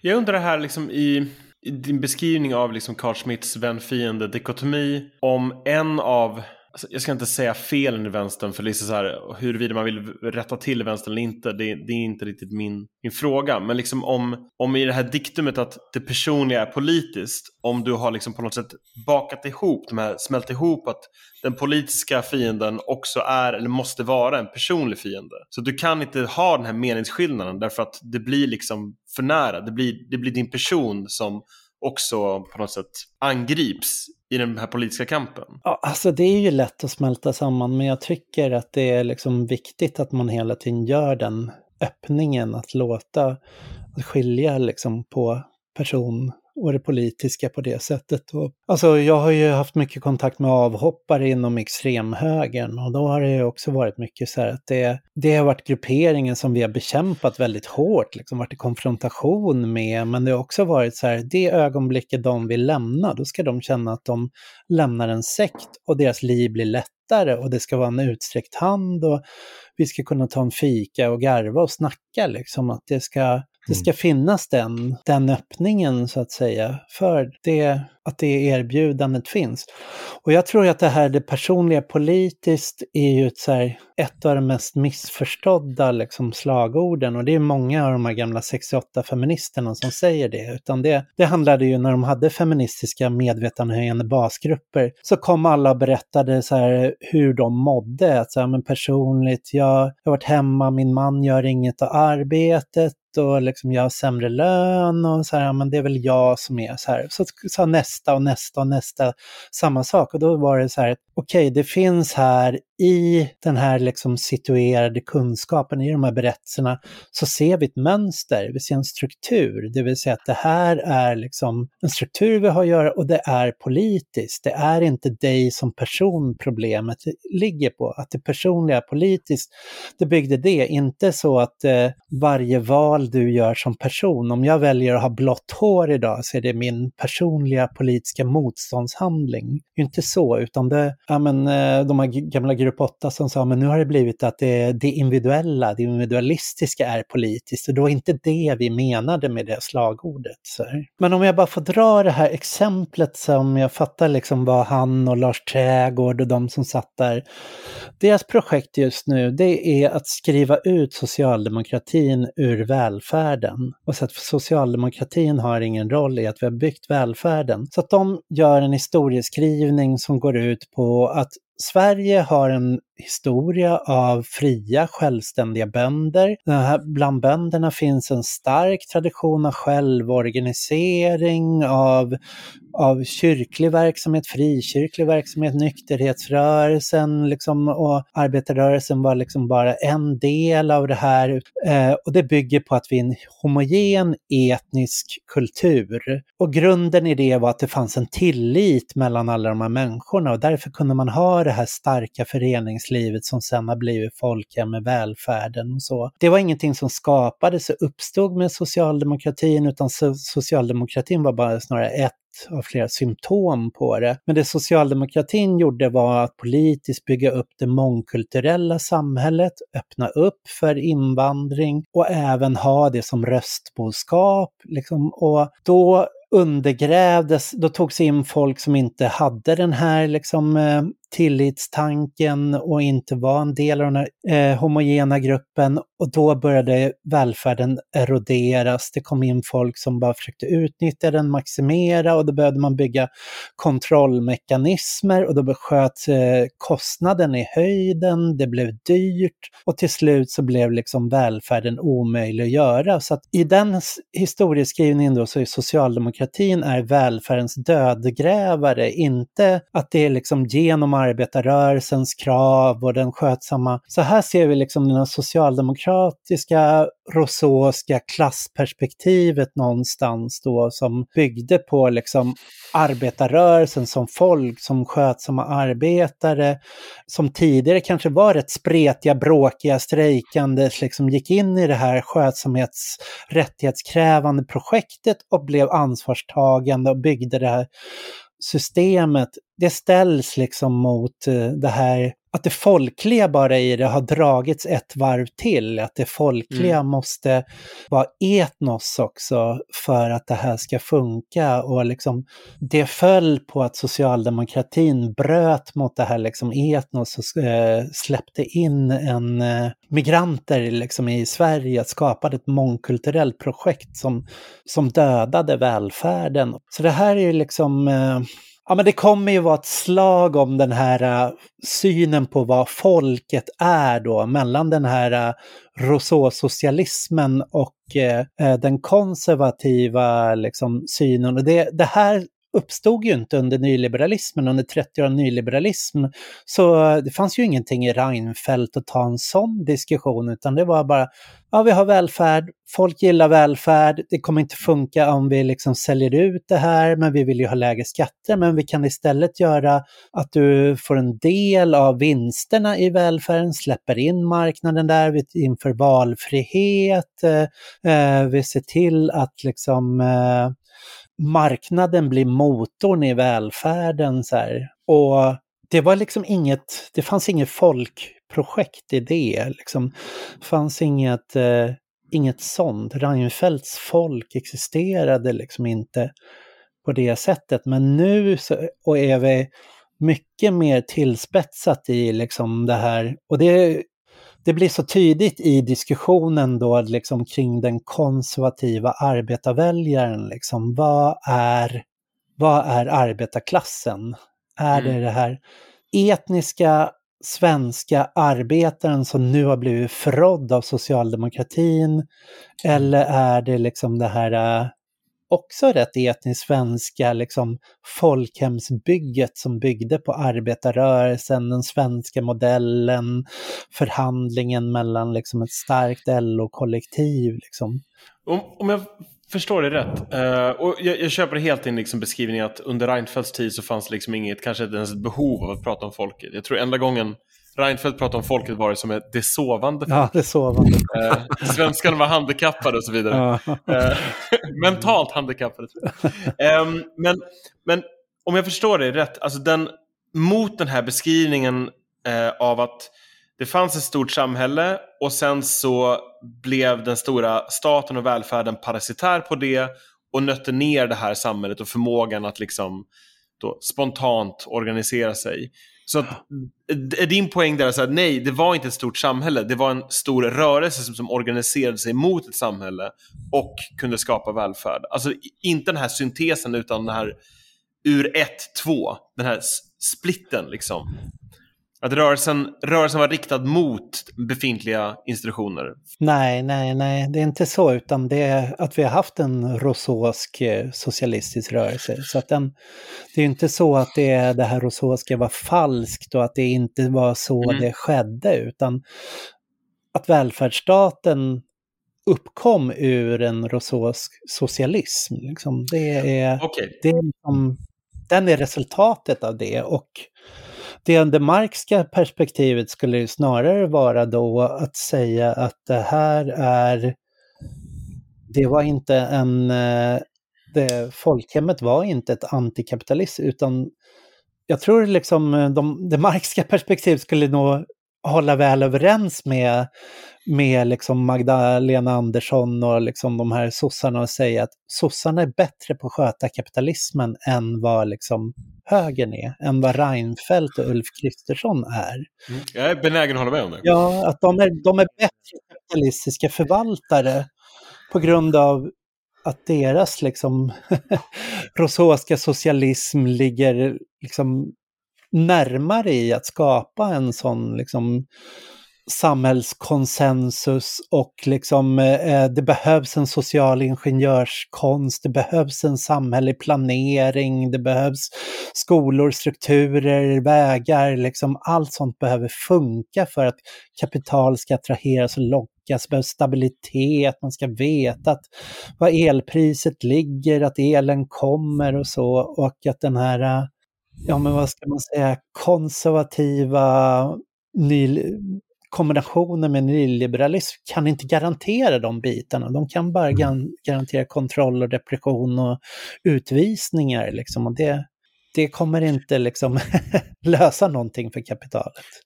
Men om vi dyker ner här då, för det här tänker jag sen, känns som en ganska bra segway in i så här, nu har vi haft en problembeskrivning och du blir någonstans mer så här, okej okay, Mattias, vad vill du? Du har ju pekat mot så här, det, här, det, det, som, det, som, det som behöver komma framöver kan inte vara oceanskt, vi kan inte så att säga gå tillbaks till det projektet och det kan inte heller bli det här etnosorienterade. Eh, därför det kommer ha för mycket av en urskiljningsmekanism som får och inte får vara med. Ehm, förstår jag rätt då? Mm. Att liksom det finns någonting mer, principen måste vara liksom både marxsk och mer anarkistisk. Ehm, det jag kommer att tänka på i det här sammanhanget, det är ju liksom en del grejer som jag läst från dig om eh, ockupationer, att liksom hävda Mm. sig i olika platser. Och du har ju skrivit mycket om husockupationer. Mm. Ehm, och här kan man nämna i sammanhanget att Sollefteå-ockupationen, BB, Sollefteå, den pågår väl fortfarande? Ja, det har alltid varit en rätt symbolisk ockupation. Så. Ja, jag förstår. Så det, det sker, sker med deras goda minne såklart. Ja. Ja. Eh, men men ehm, det jag funderar på är om det liksom, om man bygger någonting som är i landet men liksom, in, liksom det är spretigt. Om det vi landar i är någon typ av, kanske inte husockupation, men typ kommunockupation. Mm. Att du börjar ta liksom politisk makt på mycket mindre nivå, på den kommunala. Eh, och Nu är vi en timme och 51 och Johan börjar prata lokalpolitik. Nu tar jag egentligen eh, Kalles Ja. kommentar. Det är för honom att säga, men, men det är fasiken. Herregud. Mm. det, är- det är en jävla algoritm alltså. Så, så. Nej, men vad, vad, tänker du, vad tänker du om det? Jo, nej men eh, jag Vad tänker, är... vad tänker du om min, min käpphäst? Nej men alltså det, det är ju en sån eh, intressant strömning som jag tycker finns idag. Det är den så kallade municipalistiska strömningen som är eh, ett projekt som heter eh, Orädda städer som handlar om hur man ska vitalisera kommunaldemokratin underifrån. Liksom. Och det är ja, mycket den spanska försöken där med Barcelona en kommun som styr Barcelona och olika sådana spanska projekt. Och de har ju bytt byggt ett globalt nätverk mellan olika städer världen över där sådana här initiativ tas. Inget i Sverige tyvärr. Liksom. Och de här är också kopplade då till det som sker i de här eh, kurdiska liksom, självstyrande områdena, liksom Rojava och så, som också har någonstans lämnat den här synen på nationell befrielse utan tänker sig autonomi och ökat regionalt självstyre genom att liksom en, olika former av demokratiserande processer underifrån. Det här är ju också sånt som är rosåsk socialism, liksom, så att säga. Det, det är inte marxskt, men det finns ändå någon så här föreställning där om kommunen liksom som en ett projekt liksom eh, istället för arbetarrådet så är det kommunen, så att alla i ett boende i ett område börjar diskutera och se hur man ska styra det området man bor i. Så här, som, som jag sätter väldigt stort hopp till och liksom eh, ser som ett radikalprojekt. Sen eh, andra områden som man tittar på revolter världen över nu, det sker ju intensivare, intensivare, och, men man har ingenstans liksom lyckats. Det hela tiden krossas eller slå ner. Man kanske kan få nya makthavare som i Latinamerika, liksom.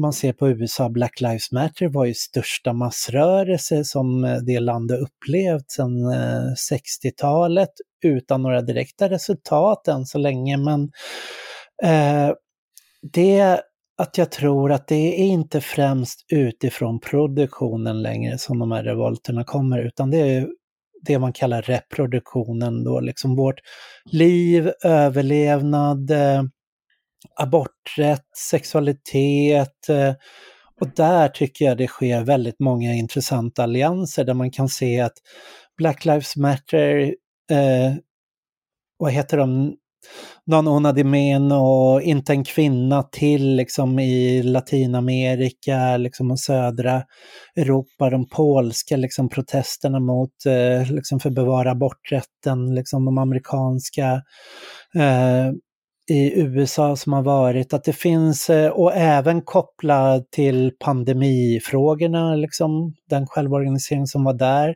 klimatfrågorna, att det finns liksom, eh, jag höll på Socialistiskt forum en workshop om det, om så här biokommunism pratar vi om, men det här bio då som bios, att det liksom utgår från livet, reproduktionen, att där börjar det ske liksom hända mycket saker. Det är kvinnor som är på frontlinjen, det är liksom det är på gatorna och nu börjar också strejkrörelserna komma, liksom, men det är inte från arbetsplatserna det börjar, utan det snarare det sker ute i samhället och sprider sig in på arbetsplatserna.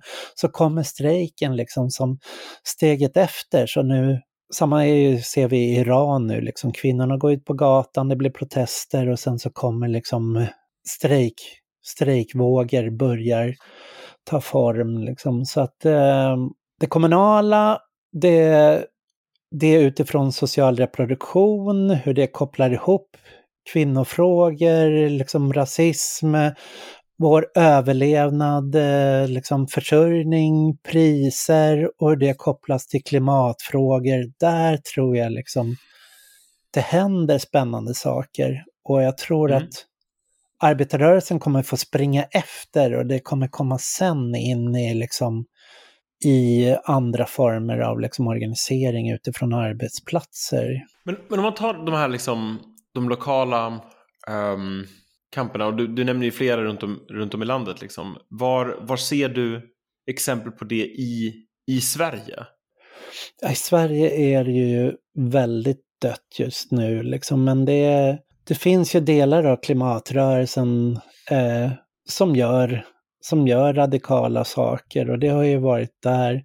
Och det är också så här mer spännande att se hur även så här Greta Thunberg och Fridays for Future, hur de mer och mer har kommit att eh, koppla liksom klimatfrågan och förstå att just de här, eh, man brukar ju prata om, eh, vad är det man säger om de här nio stycken, eh, att vi står inför nio stycken olika liksom, miljökriser, liksom artutrotning och liksom... eh, Ja, du menar utifrån planetära gränser eller? ja, planetära, de nio planetära gränserna liksom. Och se hur eh, det sker mer allianser där, hur Greta Thunberg och de har liksom sträcker ut handen liksom till urfolkskamper, till de har haft kurdiska talare, liksom att det där tycker jag liksom det är spännande saker, men det är fortfarande så lite som sker. Jag tror liksom nästa är väl om vänstern ska försöka artikulera någonstans där de här ökade levnadsomkostnaderna eller ökade liksom priserna och liksom återigen får man väl hämta mycket inspiration från Frankrike, men det är ju det är också så här, men det är, jag tror inte Sverige är där protester börjar, utan det är, det är liksom hit kommer det när, de, där, när det sker i andra länder så kommer det även spilla över hit. Så just nu känns det som att så här, blicken och spröten är, är riktad lika mycket utåt som inåt, liksom, för att följa vad som sker i världen.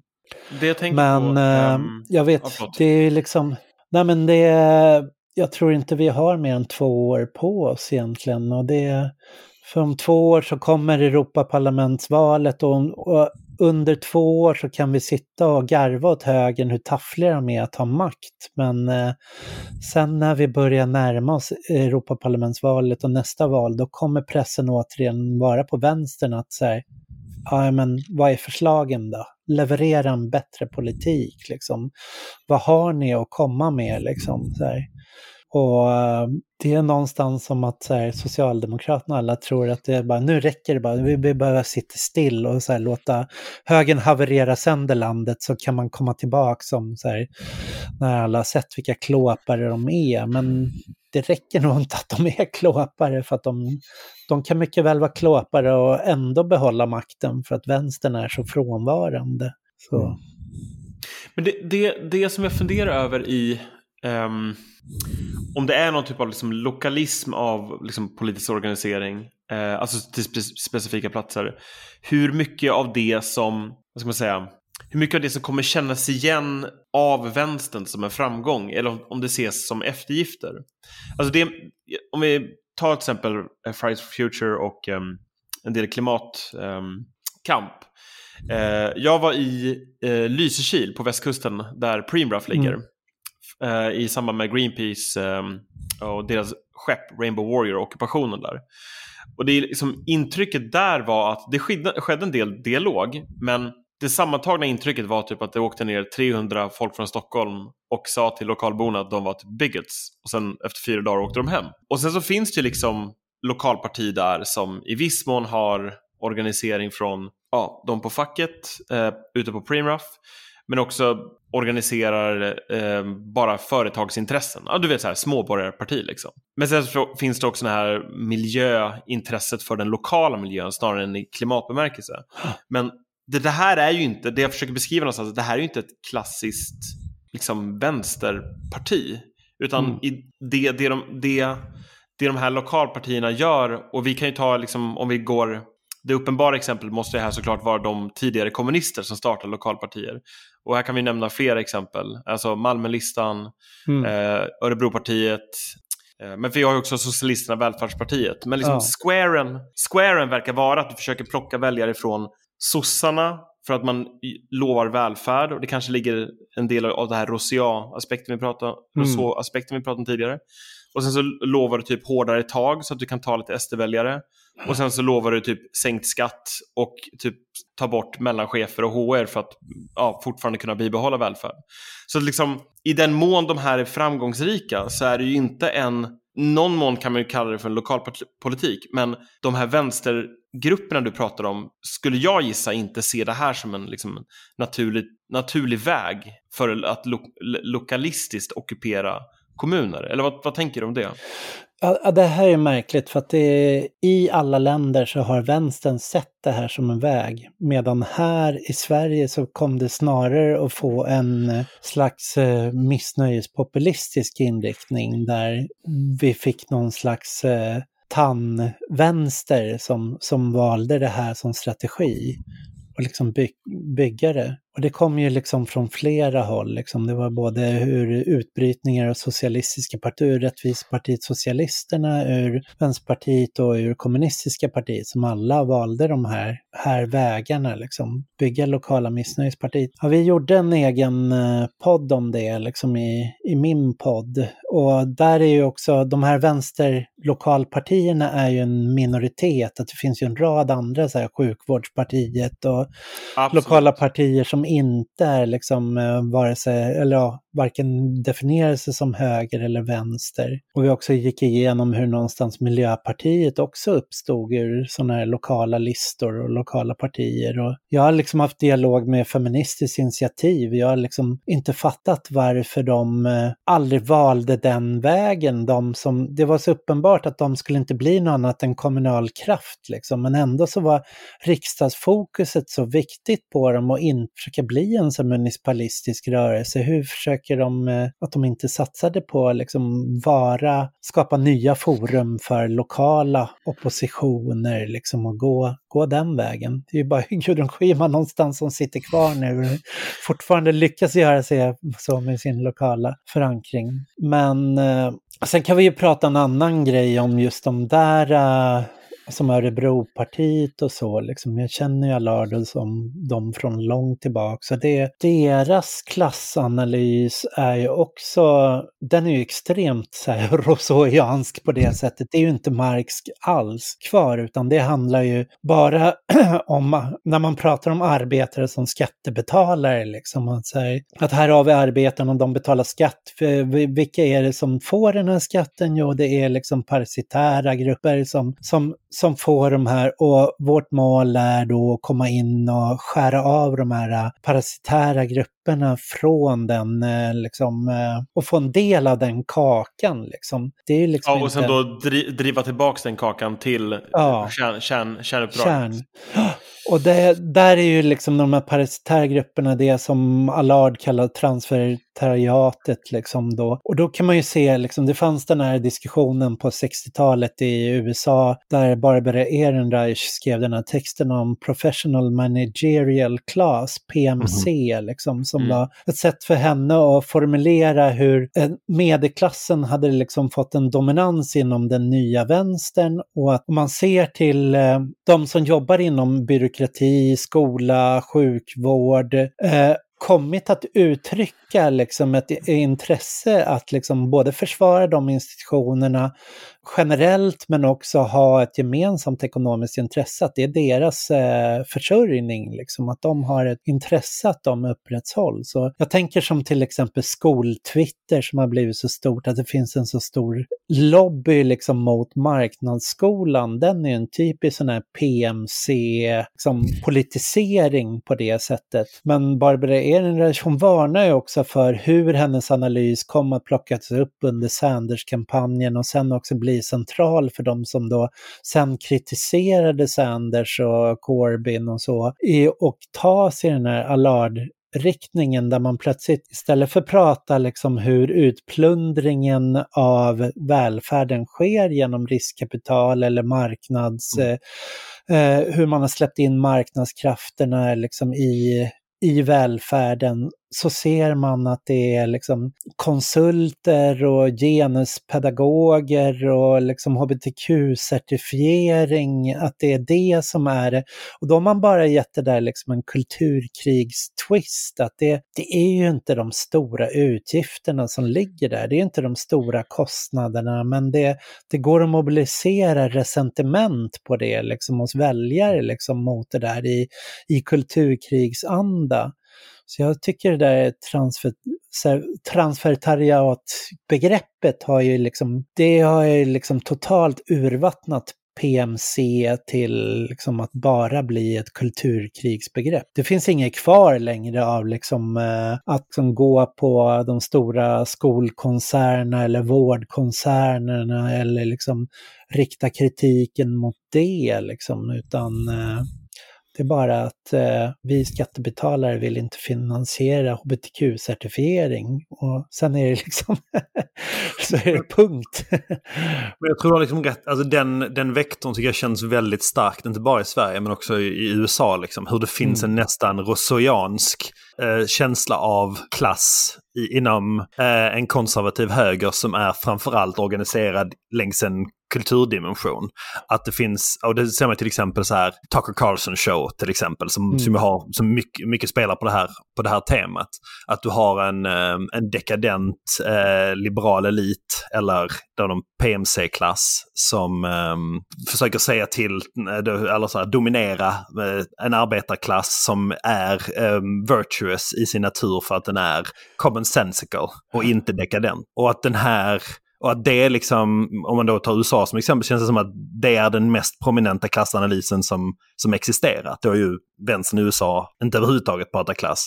Och, och den dynamiken finns ju i Sverige också. Och vad tänker du det betyder Oliver? Jag vet inte. Um... För jag tror att, alltså, att stanna vid det här liksom att, för jag, jag kan se de bitarna du lyfter upp, eh, både du Oliver och du Mattias, liksom, kring att liksom, transferiatanalysen har någonstans fokuserat på, om man tänker materiellt, relativt små budgetposter i relation till liksom det skattetappet till olika, liksom, ja, men marknadifiering här, av skolan är väl ett jättebra exempel, också sjukvård. Eh, och att du inte har någon udd riktat mot det så att säga. Men anledningen varför jag ville fråga dig om det är för att liksom, det här blir ju ett sätt att organisera sig på en nivå där du kan få till någon form av förändring. Låt vara att det blir liksom en så här nostalgisk, typ så här, de andra partierna vill skära i, eh, i vården, men vi kommer inte skära i vården, vi kommer skära i andra. Vi, man bedriver på något sätt, du bedriver inte en välfärdspolitik kanske, men du bedriver en hämndpolitik. Att liksom det blir en, du stoppar en viss åderlåtning, även om kroppen i helhet fortsätter liksom blöda.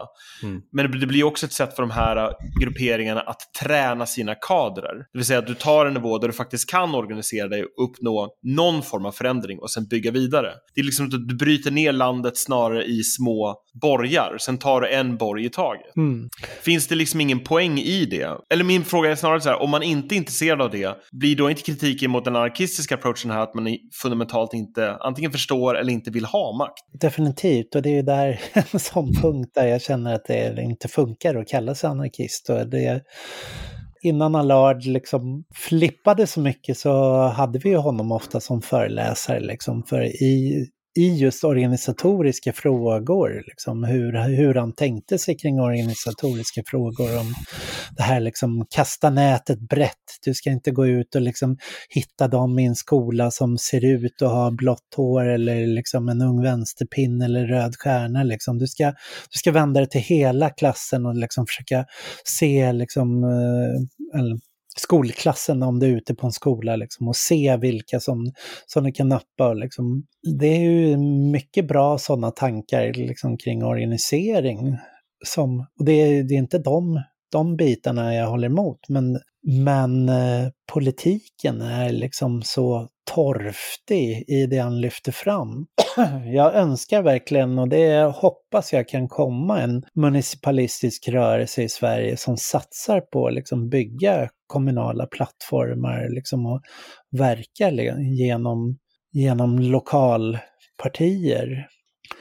Eh, och jag tycker också Alltså under alla de år jag har liksom jobbat inom en autonom vänster och haft kontakt med liksom Norge, Finland, Danmark så svenska liksom utomparlamentariska vänstern har ju varit så speciell genom att vi har haft en så stor lokal förankring. Vi har liksom haft så grupper i alla, varenda liten småstad här och där. Men idag är den utomparlamentariska vänstern är ett universitetsstad och storstadsfenomen. Liksom.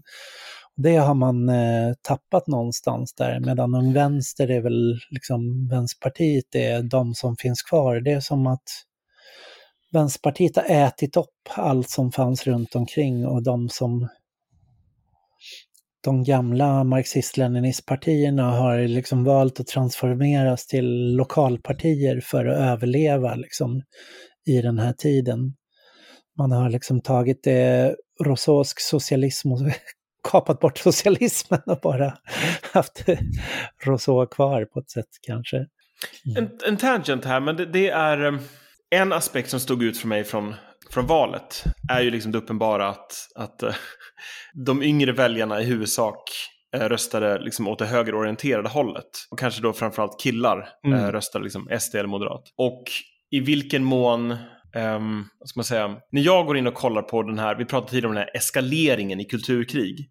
Så är det så här, det, det är inte primärt bara att man är i alternativmedia utan också nere på TikTok eh, och liksom verkligen typ hänger med kidsen. Att det är på något sätt fjortishöger. Mm. Eh, och att det här, en, en aspekt i, i vänsterorienteringen som, jag, jag vet inte exakt hur jag kan formulera det, men det är väldigt mycket liksom headspace. Det, är mycket, det, det finns många teoretiker, mycket förnuftsorientering, att det ska liksom hänga ihop och det är avancerade liksom, resonemang. Men är det någonting som, som mer står ut med om man tar Allard som ett specifikt exempel, är ju inte liksom huruvida analysen håller, utan att det, det är mer och mer ett fokus på patos. Alltså mm. det måste finnas någonting här som är liksom, det är inte bara ett politiskt projekt, utan det vi erbjuder här, det är liksom en strid. Mm. Eh, där du på något sätt känner levande på det här sättet som du bara gör när du har liksom damm och surr omkring dig. Um, och den här, jag, jag, jag, jag, säger inte att Allard är en fjortis, uh, men det jag menar är liksom någonstans att Ser du någon nödvändighet i att lämna den här förnuftsorienteringen och ge sig in i på något sätt epadunket av den här liksom politiska radikaliseringen som högern redan befinner sig i? Mycket av vår diskussion har ju handlat om det här, hur förenar vi eh, förort och bruksort? Liksom? Hur skapar vi den alliansen? Och där har vi ju inte kommit längre än liksom en starkare förortsorganisering så att säga än en bruksortsorganisering.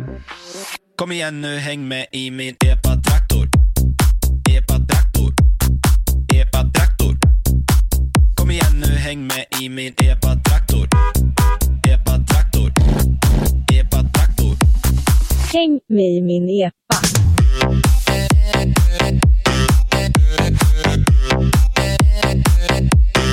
Epa-traktor. Jag tyckte det var så kul med den här epa-dunk liksom med med, oh, jag kan inte namnet på han rapparen liksom. Som, eh, han är vit rånarluva som kör med hon ja. fröken Snuskig rosa rånarluva och, och liksom Vi som... som här. Ja, verkligen som var det här förorten och bruksorten enade och det kändes så här där plötsligt blev det jävligt spännande när liksom det skedde det mötet. Liksom, så här, raggarbilar med gangsterrap och liksom, uh, förortsfritidsgårdar med epadunk. Liksom, så här, det... Precis, det är så här, black dicks in white supremacists.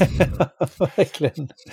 Så det, ja, men, eh, det var spännande. Sen så, ja, Allards styrka är nog det här, liksom, han är bättre på sorellsk mytbildning, att hitta de här bilderna då som eh, som eh, någonstans förklarar hela ideologin medan eh, och det är alltså min, den, jag har ju gjort en tidning med Kajsa Ekis Ekman i liksom tio års tid och vi har ju liksom grälade om det här varenda dag, eller varenda möte liksom. Att jag var så här, nej men vi måste kunna liksom ha en rörelse där man så här, teoretiskt kan utvecklas, där folk inte bara är liksom 17 år och sen drar, man ska kunna finnas kvar, det ska, man ska kunna liksom Eh, vi ska ha liksom en teoretisk kompetens, vi ska ge liksom redskap åt folk att läsa böcker.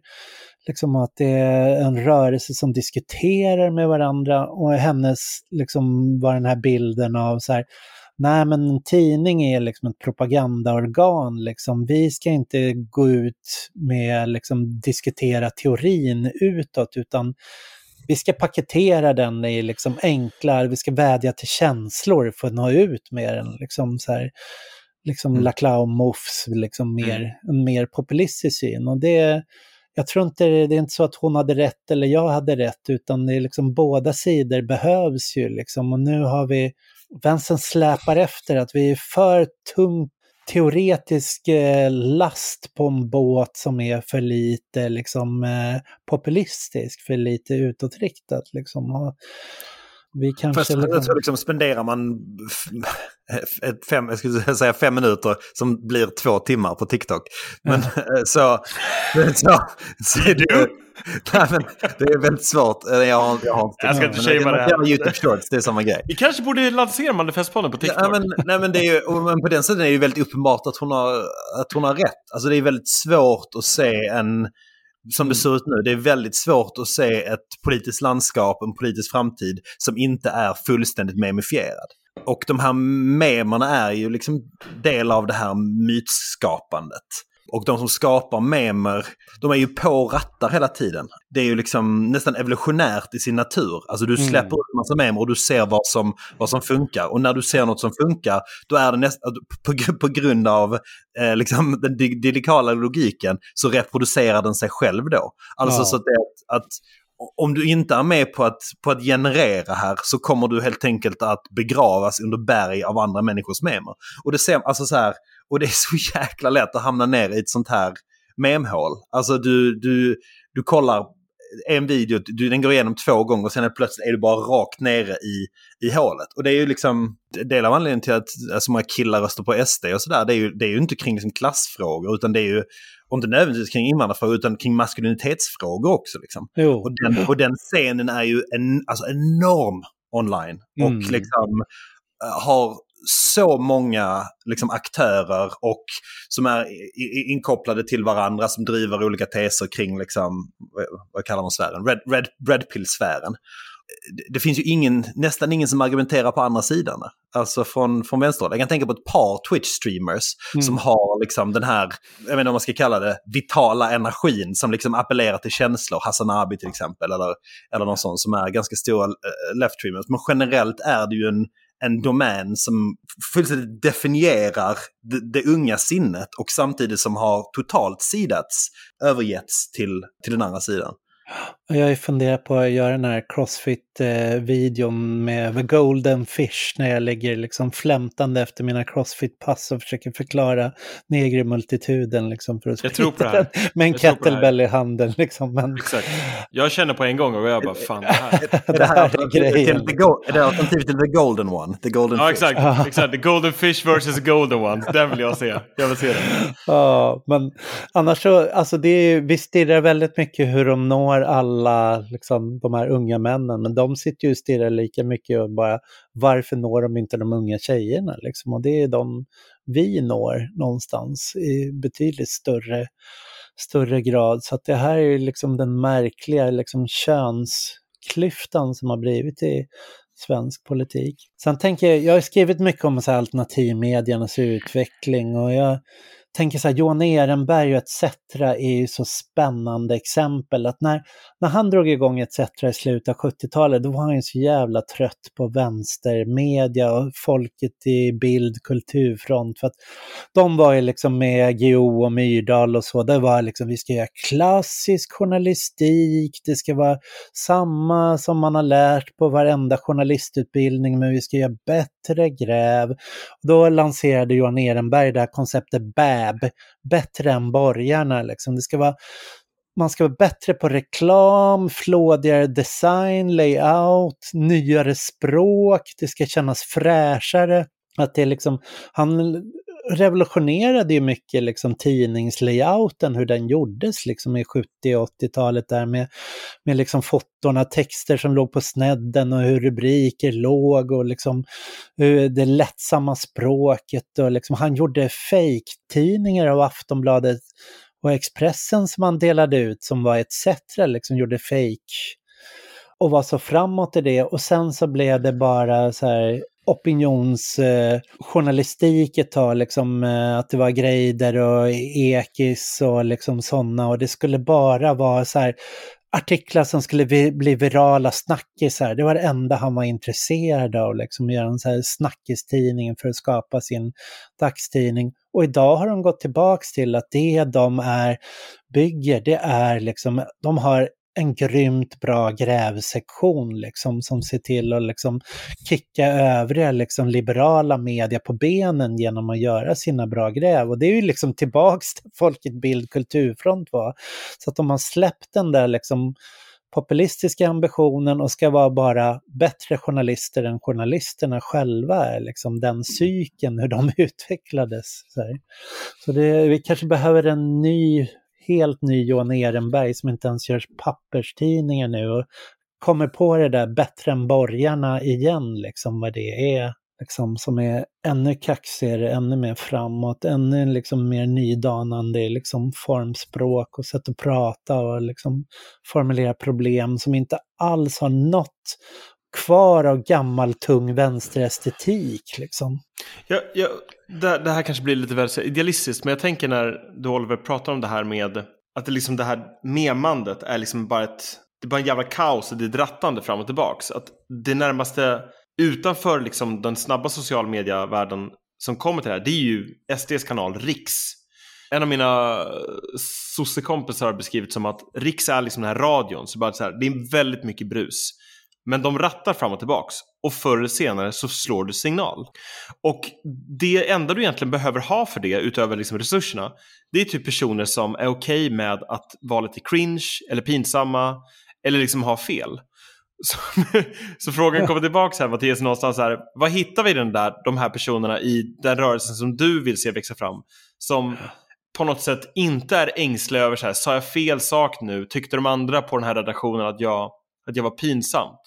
För liksom mitt intryck är snarare när, när man träffar de flesta som skriver, liksom debatterar inom vänstern, då är det mycket så här hålla koll på vad, vad varandra säger. Det är mer liksom högstadiekänslan än det här kanske mellanstadiekänslan av typ så här, den här pinnen, det är ett svärd. Ja. och liksom inte skäms, skäms över det liksom. Ja, alltså det, samtidigt som Bulletin lanserades på högerkanten lanserades det ju en rad olika liksom vänster sajter och vänsterprojekt som skulle vara nu går vänstern ut. Att det, då hade sossarna körde det där Aktuellt i politiken som är deras interntidning. De startade egen tv-studio. Vänsterpartiet byggde upp en egen tv-studio, först genom Flamman och sen in i partiet. Och så startade de en rad, vad hette de, eh, Bruket och Nya Mitt Mitten som skulle vara som nya så här, politismsidor. Och jag har varit med och jobbat med det här Radio Noden, den här Noden-appen för att samla vänsterpoddar under ett paraply. Och det är intressant att se hur platt många av de här föll. Och jag tror det var inte fel, vi måste bara fortsätta, fortsätta, fortsätta försöka, för vi kommer ju också till slut hitta liksom de former som lyckas liksom. Men eh, det är väl fortfarande att vi har ett oerhört för seriöst anspråk. Kanske för mycket P1 och för lite P3 i det vi gör. Liksom. Det måste vara lite mer skråligt morgonpasset liksom, för, för att lyckas. Och då, då tänker jag en annan grej är också det här interaktiviteten, liksom att vänstermedier oavsett om det är att sätta den största till, till liksom noden eller liksom arbetaren eller vad det än är. Det är liksom en sändare som skickar ut till en passiv publik som bara läser och konsumerar det. Det finns inget sätt att delta i det här. Det är liksom några av de här små Twitch-sändarna är liksom interaktiva, men den här podcasten Haveristerna, de har ju liksom någonstans, de sitter och gamer, de har sin Discord-server, de har sin Facebook-grupp, de fixar liksom livekvällar och så här. På samma sätt funkar ju den här podden Flashback Forever, liksom att de, Mm. de har skapat liksom en stort interaktiv skara runt omkring. Så det tror jag liksom är det man måste göra mer, men det bygger på också att man ska, man kan inte bara ha polisverksamhet, man behöver social, sitta och gamea och så. Det, Alltså Allard och eh, deras podd hade ju inte varit så framgångsrik utan deras ständiga jävla World of Warcraft-referenser och att de också är gamernördar. Det är ju inte bara att de har liksom fattat liksom kommunal resentimentsmobilisering utan de har ju också fattat eh, liksom finnas i ett gamer-community. Samma med Hanif Bali, liksom med liksom hans, jag vet inte vad de spelar, Counter-Strike eller liksom vad han, Sansa Bali, vad han byggde på sin Discord-server. Liksom de som är framgångsrika bygger en, liksom också en aktiv, interaktiv skara som är med och producerar innehållet och identifierar sig med projektet och ser sig själv som en, en i det. Liksom där. Och vänstern är kvar i för mycket i den här gamla papperstidningsformen, att vi är en seriös redaktion och vi gör ett innehåll för en stor skara som ska läsa och följa. Liksom. Men, men sen då, liksom, hur är du del av det? Liksom? Hur hänger du? Vad är sociala hänget? Vad är liksom, vad, kan du sitta och snacka med de här liksom, på, på scenen? Kan du, kan du supa med dem? Kan du gamea med dem? Exakt, du, är du en liksom- människa eller är du Ja. bara den här politiska aktören? Ja. Där Ehm, känner jag själv liksom, så här, jag dricker inte, jag spelar inte dataspel så här, men vad har jag liksom? Men jag, jag gillar liksom anime, jag gillar liksom Tolkien, jag gillar eh, Tove Jansson, jag gillar, jag har en X-Men, jag är en stor X-Men-nörd liksom. Man kanske liksom får spinna på liksom hitta gränslan mellan politik och nördintresse liksom. Alltså, animjugend är ju skitstort inom extremhögern. Ja. Eh, du kanske kunde köra så här typ uh, Moomin Organization eller Ja, och de kör ju snusmumriker nu. De har ju gjort det till en så här alt-right eh, naziboll, liksom skogssymbol. Så. Är det någon så här flört till Ernst Junger eller? De har ju mycket det här cuteness, hur man ska paketera ett extremt budskap i väldigt söta grejer. Så att det är liksom, Ja. då passar ju så här anime och Mumintroll, liksom att du har det här gulliga och sen så står liksom där, så är det liksom en svart sol och liksom eh, räddar den vita rasen i budskapet. Att det, hur man skapar den där chockeffekten i det där liksom. Ja, Alltså, det närmaste för vår del tror jag väl typ så här Warhammer 40K och Sagan om ringen. Som, som är de här myt, mytiska projekten. Men, men ja, det... Mm. Ja, jag har försökt ta battlet där mot, mot Arpi-högern och liksom sånt på det området. Men ja, Men, bara, men bara för att komma tillbaka till den här diskussionen. Alltså, för, för nu är vi ändå inne och, och, och, och tittar över på andra sidan liksom, den här ehm, häcken, så att säga. Vad är andra sidan? Ja men högern här nu i det här, i det- i det här fallet. Alltså det, det vi beskriver här är ju att, eller det du beskriver är ju att liksom, vänstern har lite gått i stå i både sina, i sitt idéskapande och sin eh, förmåga att nå ut till det. Är det troligt att de här nya idéerna, de här nya metoderna kommer komma inifrån?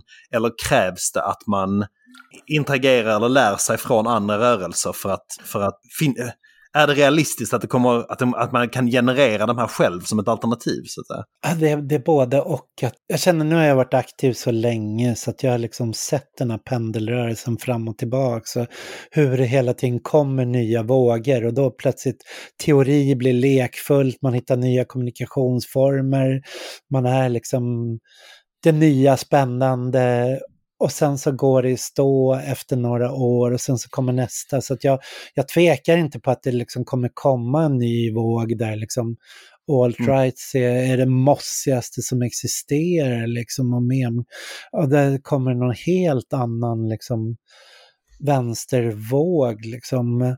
Men sen tror jag också att de, eh, alltså allt extremhögern gör som är framgångsrikt kopierar de någonstans från vänstern. Liksom. Att de har tittat på saker vänstern gör och gjort sin egen variant på. Och nu har jag varit väldigt intresserad, det är mitt speciella särintresse att liksom titta på när har vänstern snott av högern? Liksom så här, från Weimarrepubliken fram till accelerationism liksom, och se de här, äh, när det är turbulenta brytningspunkter och idéerna plötsligt börjar strömma fram och tillbaks mellan fientliga läger. Och fast man bekämpar varandra så läser man och hämtar och tittar väldigt mycket och liksom plockar estetik och plockar liksom eh, så här referenser. Att plötsligt har vi en Nick Landon, Mark Fisher där liksom som sitter och har ett utbyte fast det är liksom totalt motsatta projekt. Liksom. Så, On the best of days så vill jag ändå tänka att det är liksom att det finns en möjlighet att liksom okej, det här kommer att låta jävligt flummigt. Men liksom att i den här kampen mellan de politiska fraktionerna så är inte ens på en högre nivå målet seger utan målet är bara den striden. Och att i det på något sätt så upptäcker man på nytt sin egen mänsklighet. Alltså man ser sig själv i fienden och vice versa. Och därigenom blir en annan typ av fred möjlig. Som ingen hade föreställt sig liksom. Ja, mycket i accelerationismen och, eller som politik jag ser, det handlar inte om boxning alltid. Liksom allt prat om vänskap och fiendeskap till trots här, Carl Schmitt, så, så är det ju mer judo eller liksom aikido, att så här, se hur man tar en tendens eller en strömning och kastar den i en annan riktning än den var på väg innan. Så att den plötsligt får en vändning och liksom ta motståndarens kraft och vrida till något som den inte var beredd på att det skulle ske. Liksom. Kanske är liksom epadunk möter gangsterrappen så när plötsligt så hade vi en epa liksom raggarkultur som, som eh, tar en annan vändning, liksom lackar på liksom borgarnas prishöjningar och hittar en liksom sitter och spelar liksom eh, gangsterrap liksom, från sina raggarbilar. än något nytt kan komma ur liksom. Så. Ja, men jag ser fram emot dig på TikTok med så här Wolverine-klor. ja, verkligen.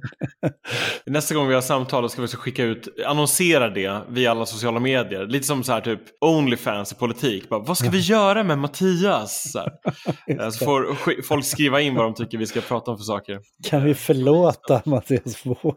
Ja, kan, exakt, kan vi förlåta Mattias Våg? ja, det... Exakt. Får se hur man kan knyta ihop den här säcken. Eh, Jag är ju ofta den här liksom pretto-personen i den här podden som försöker komma på så här några slutklämmar och Kalle bara håll käften, ibland behöver man bara ha ett samtal och that's it liksom. I på något sätt så här visionen om vad man vill, alltså i, i, lös, i lösningarnas eller projektets namn. Kan du se någon för din egen del ohelig allians fram, framöver. Då är det, vi har redan pratat om att du är kompis med Chang såklart. eh, vilket kanske inte alla vänstern skulle vara liksom. Men, men liksom, kan du se någon sådan, vem du skulle ta öl med framöver? Där du känner bara det här, här finns det fan saker att lära. Som inte bara har den karaktären av typ Der Leben der Anderes, Stasi, liksom, eh, jag ska lyssna på det här, det här samtalet. Liksom. Jag känner så mycket vänstern pendlar mellan vad hatar vi mest liksom? Konservatismen eller liberalismen liksom? Och det, vad vill vi slå mot för stunden? Och då finns det liksom den där oheliga alliansen mot den, med den andra i det läget liksom. När det här liberalhatet liksom överväger, då, då är det liksom, då kan Fan, man ha jävligt kul med podden ganska Chang. bra tror jag faktiskt. Och när man är så jävla trött på Riks och liksom SD sitter där med Ulf Kristersson, då plötsligt så bara så här, ja. De där liberalerna då alltså? Liberalerna, alltså vi måste ge enad front i den här frågan. Alltså, Isobel och liksom alla, fan vi slår ihop nu liksom. Och, ja, jag känner mig själv, jag fladdrar ständigt mellan dem där. Liksom. Det låter helt enkelt som du kommer ta det här med Paja Mola. ja, han har jag inte lierat mig med än så länge. Too far, okej. ja, men det, det är väl vi, är lite kontraindikatorer. När han gör liberalismen till sin huvudfiende och lierar sig liksom med någon slags eh, Blue Labour-konservatism, då, då glider jag åt andra hållet och ser det så här. Ja, ah, men queer har ju en liberal tendens och så fort han liksom går åt andra hållet, sitter med liberal debatt där och pratar om så här, vikten av liksom det medborgerliga eh, patoset eller något sånt, och då går jag med Chang och skriker. Alltså, det, det är något så här Mark Twainigt över dig Mattias. Bara så här, jag tänker inte vara med i klubben som har mig som medlem. Ja. Ställ glaset så vi kan snea. Öppna strypen så vi kan svepa. Ifrån tratten ner till din epa. Ställ ut shottarna, låt oss dela. Krydda glaset så vi kan snea. Öppna strypen så vi kan svepa. Ifrån tratten ner till din epa. Jag glider in, blir vattenfall Och hennes min, den säger allt. För jag tog en på torsdagen i låt varenda fredag? Du spelar den i epan och spelar den i skeban. Det är fucking över nu. Det är mig ni behöver nu. Från klubben till hemmafest Ridande fram på en dalahäst. För här har ni er idol. Raggen kommer, raggen går. Vi ska ströga mest i år Ställ ut shottarna, låt oss dela Krydda glaset så vi kan snea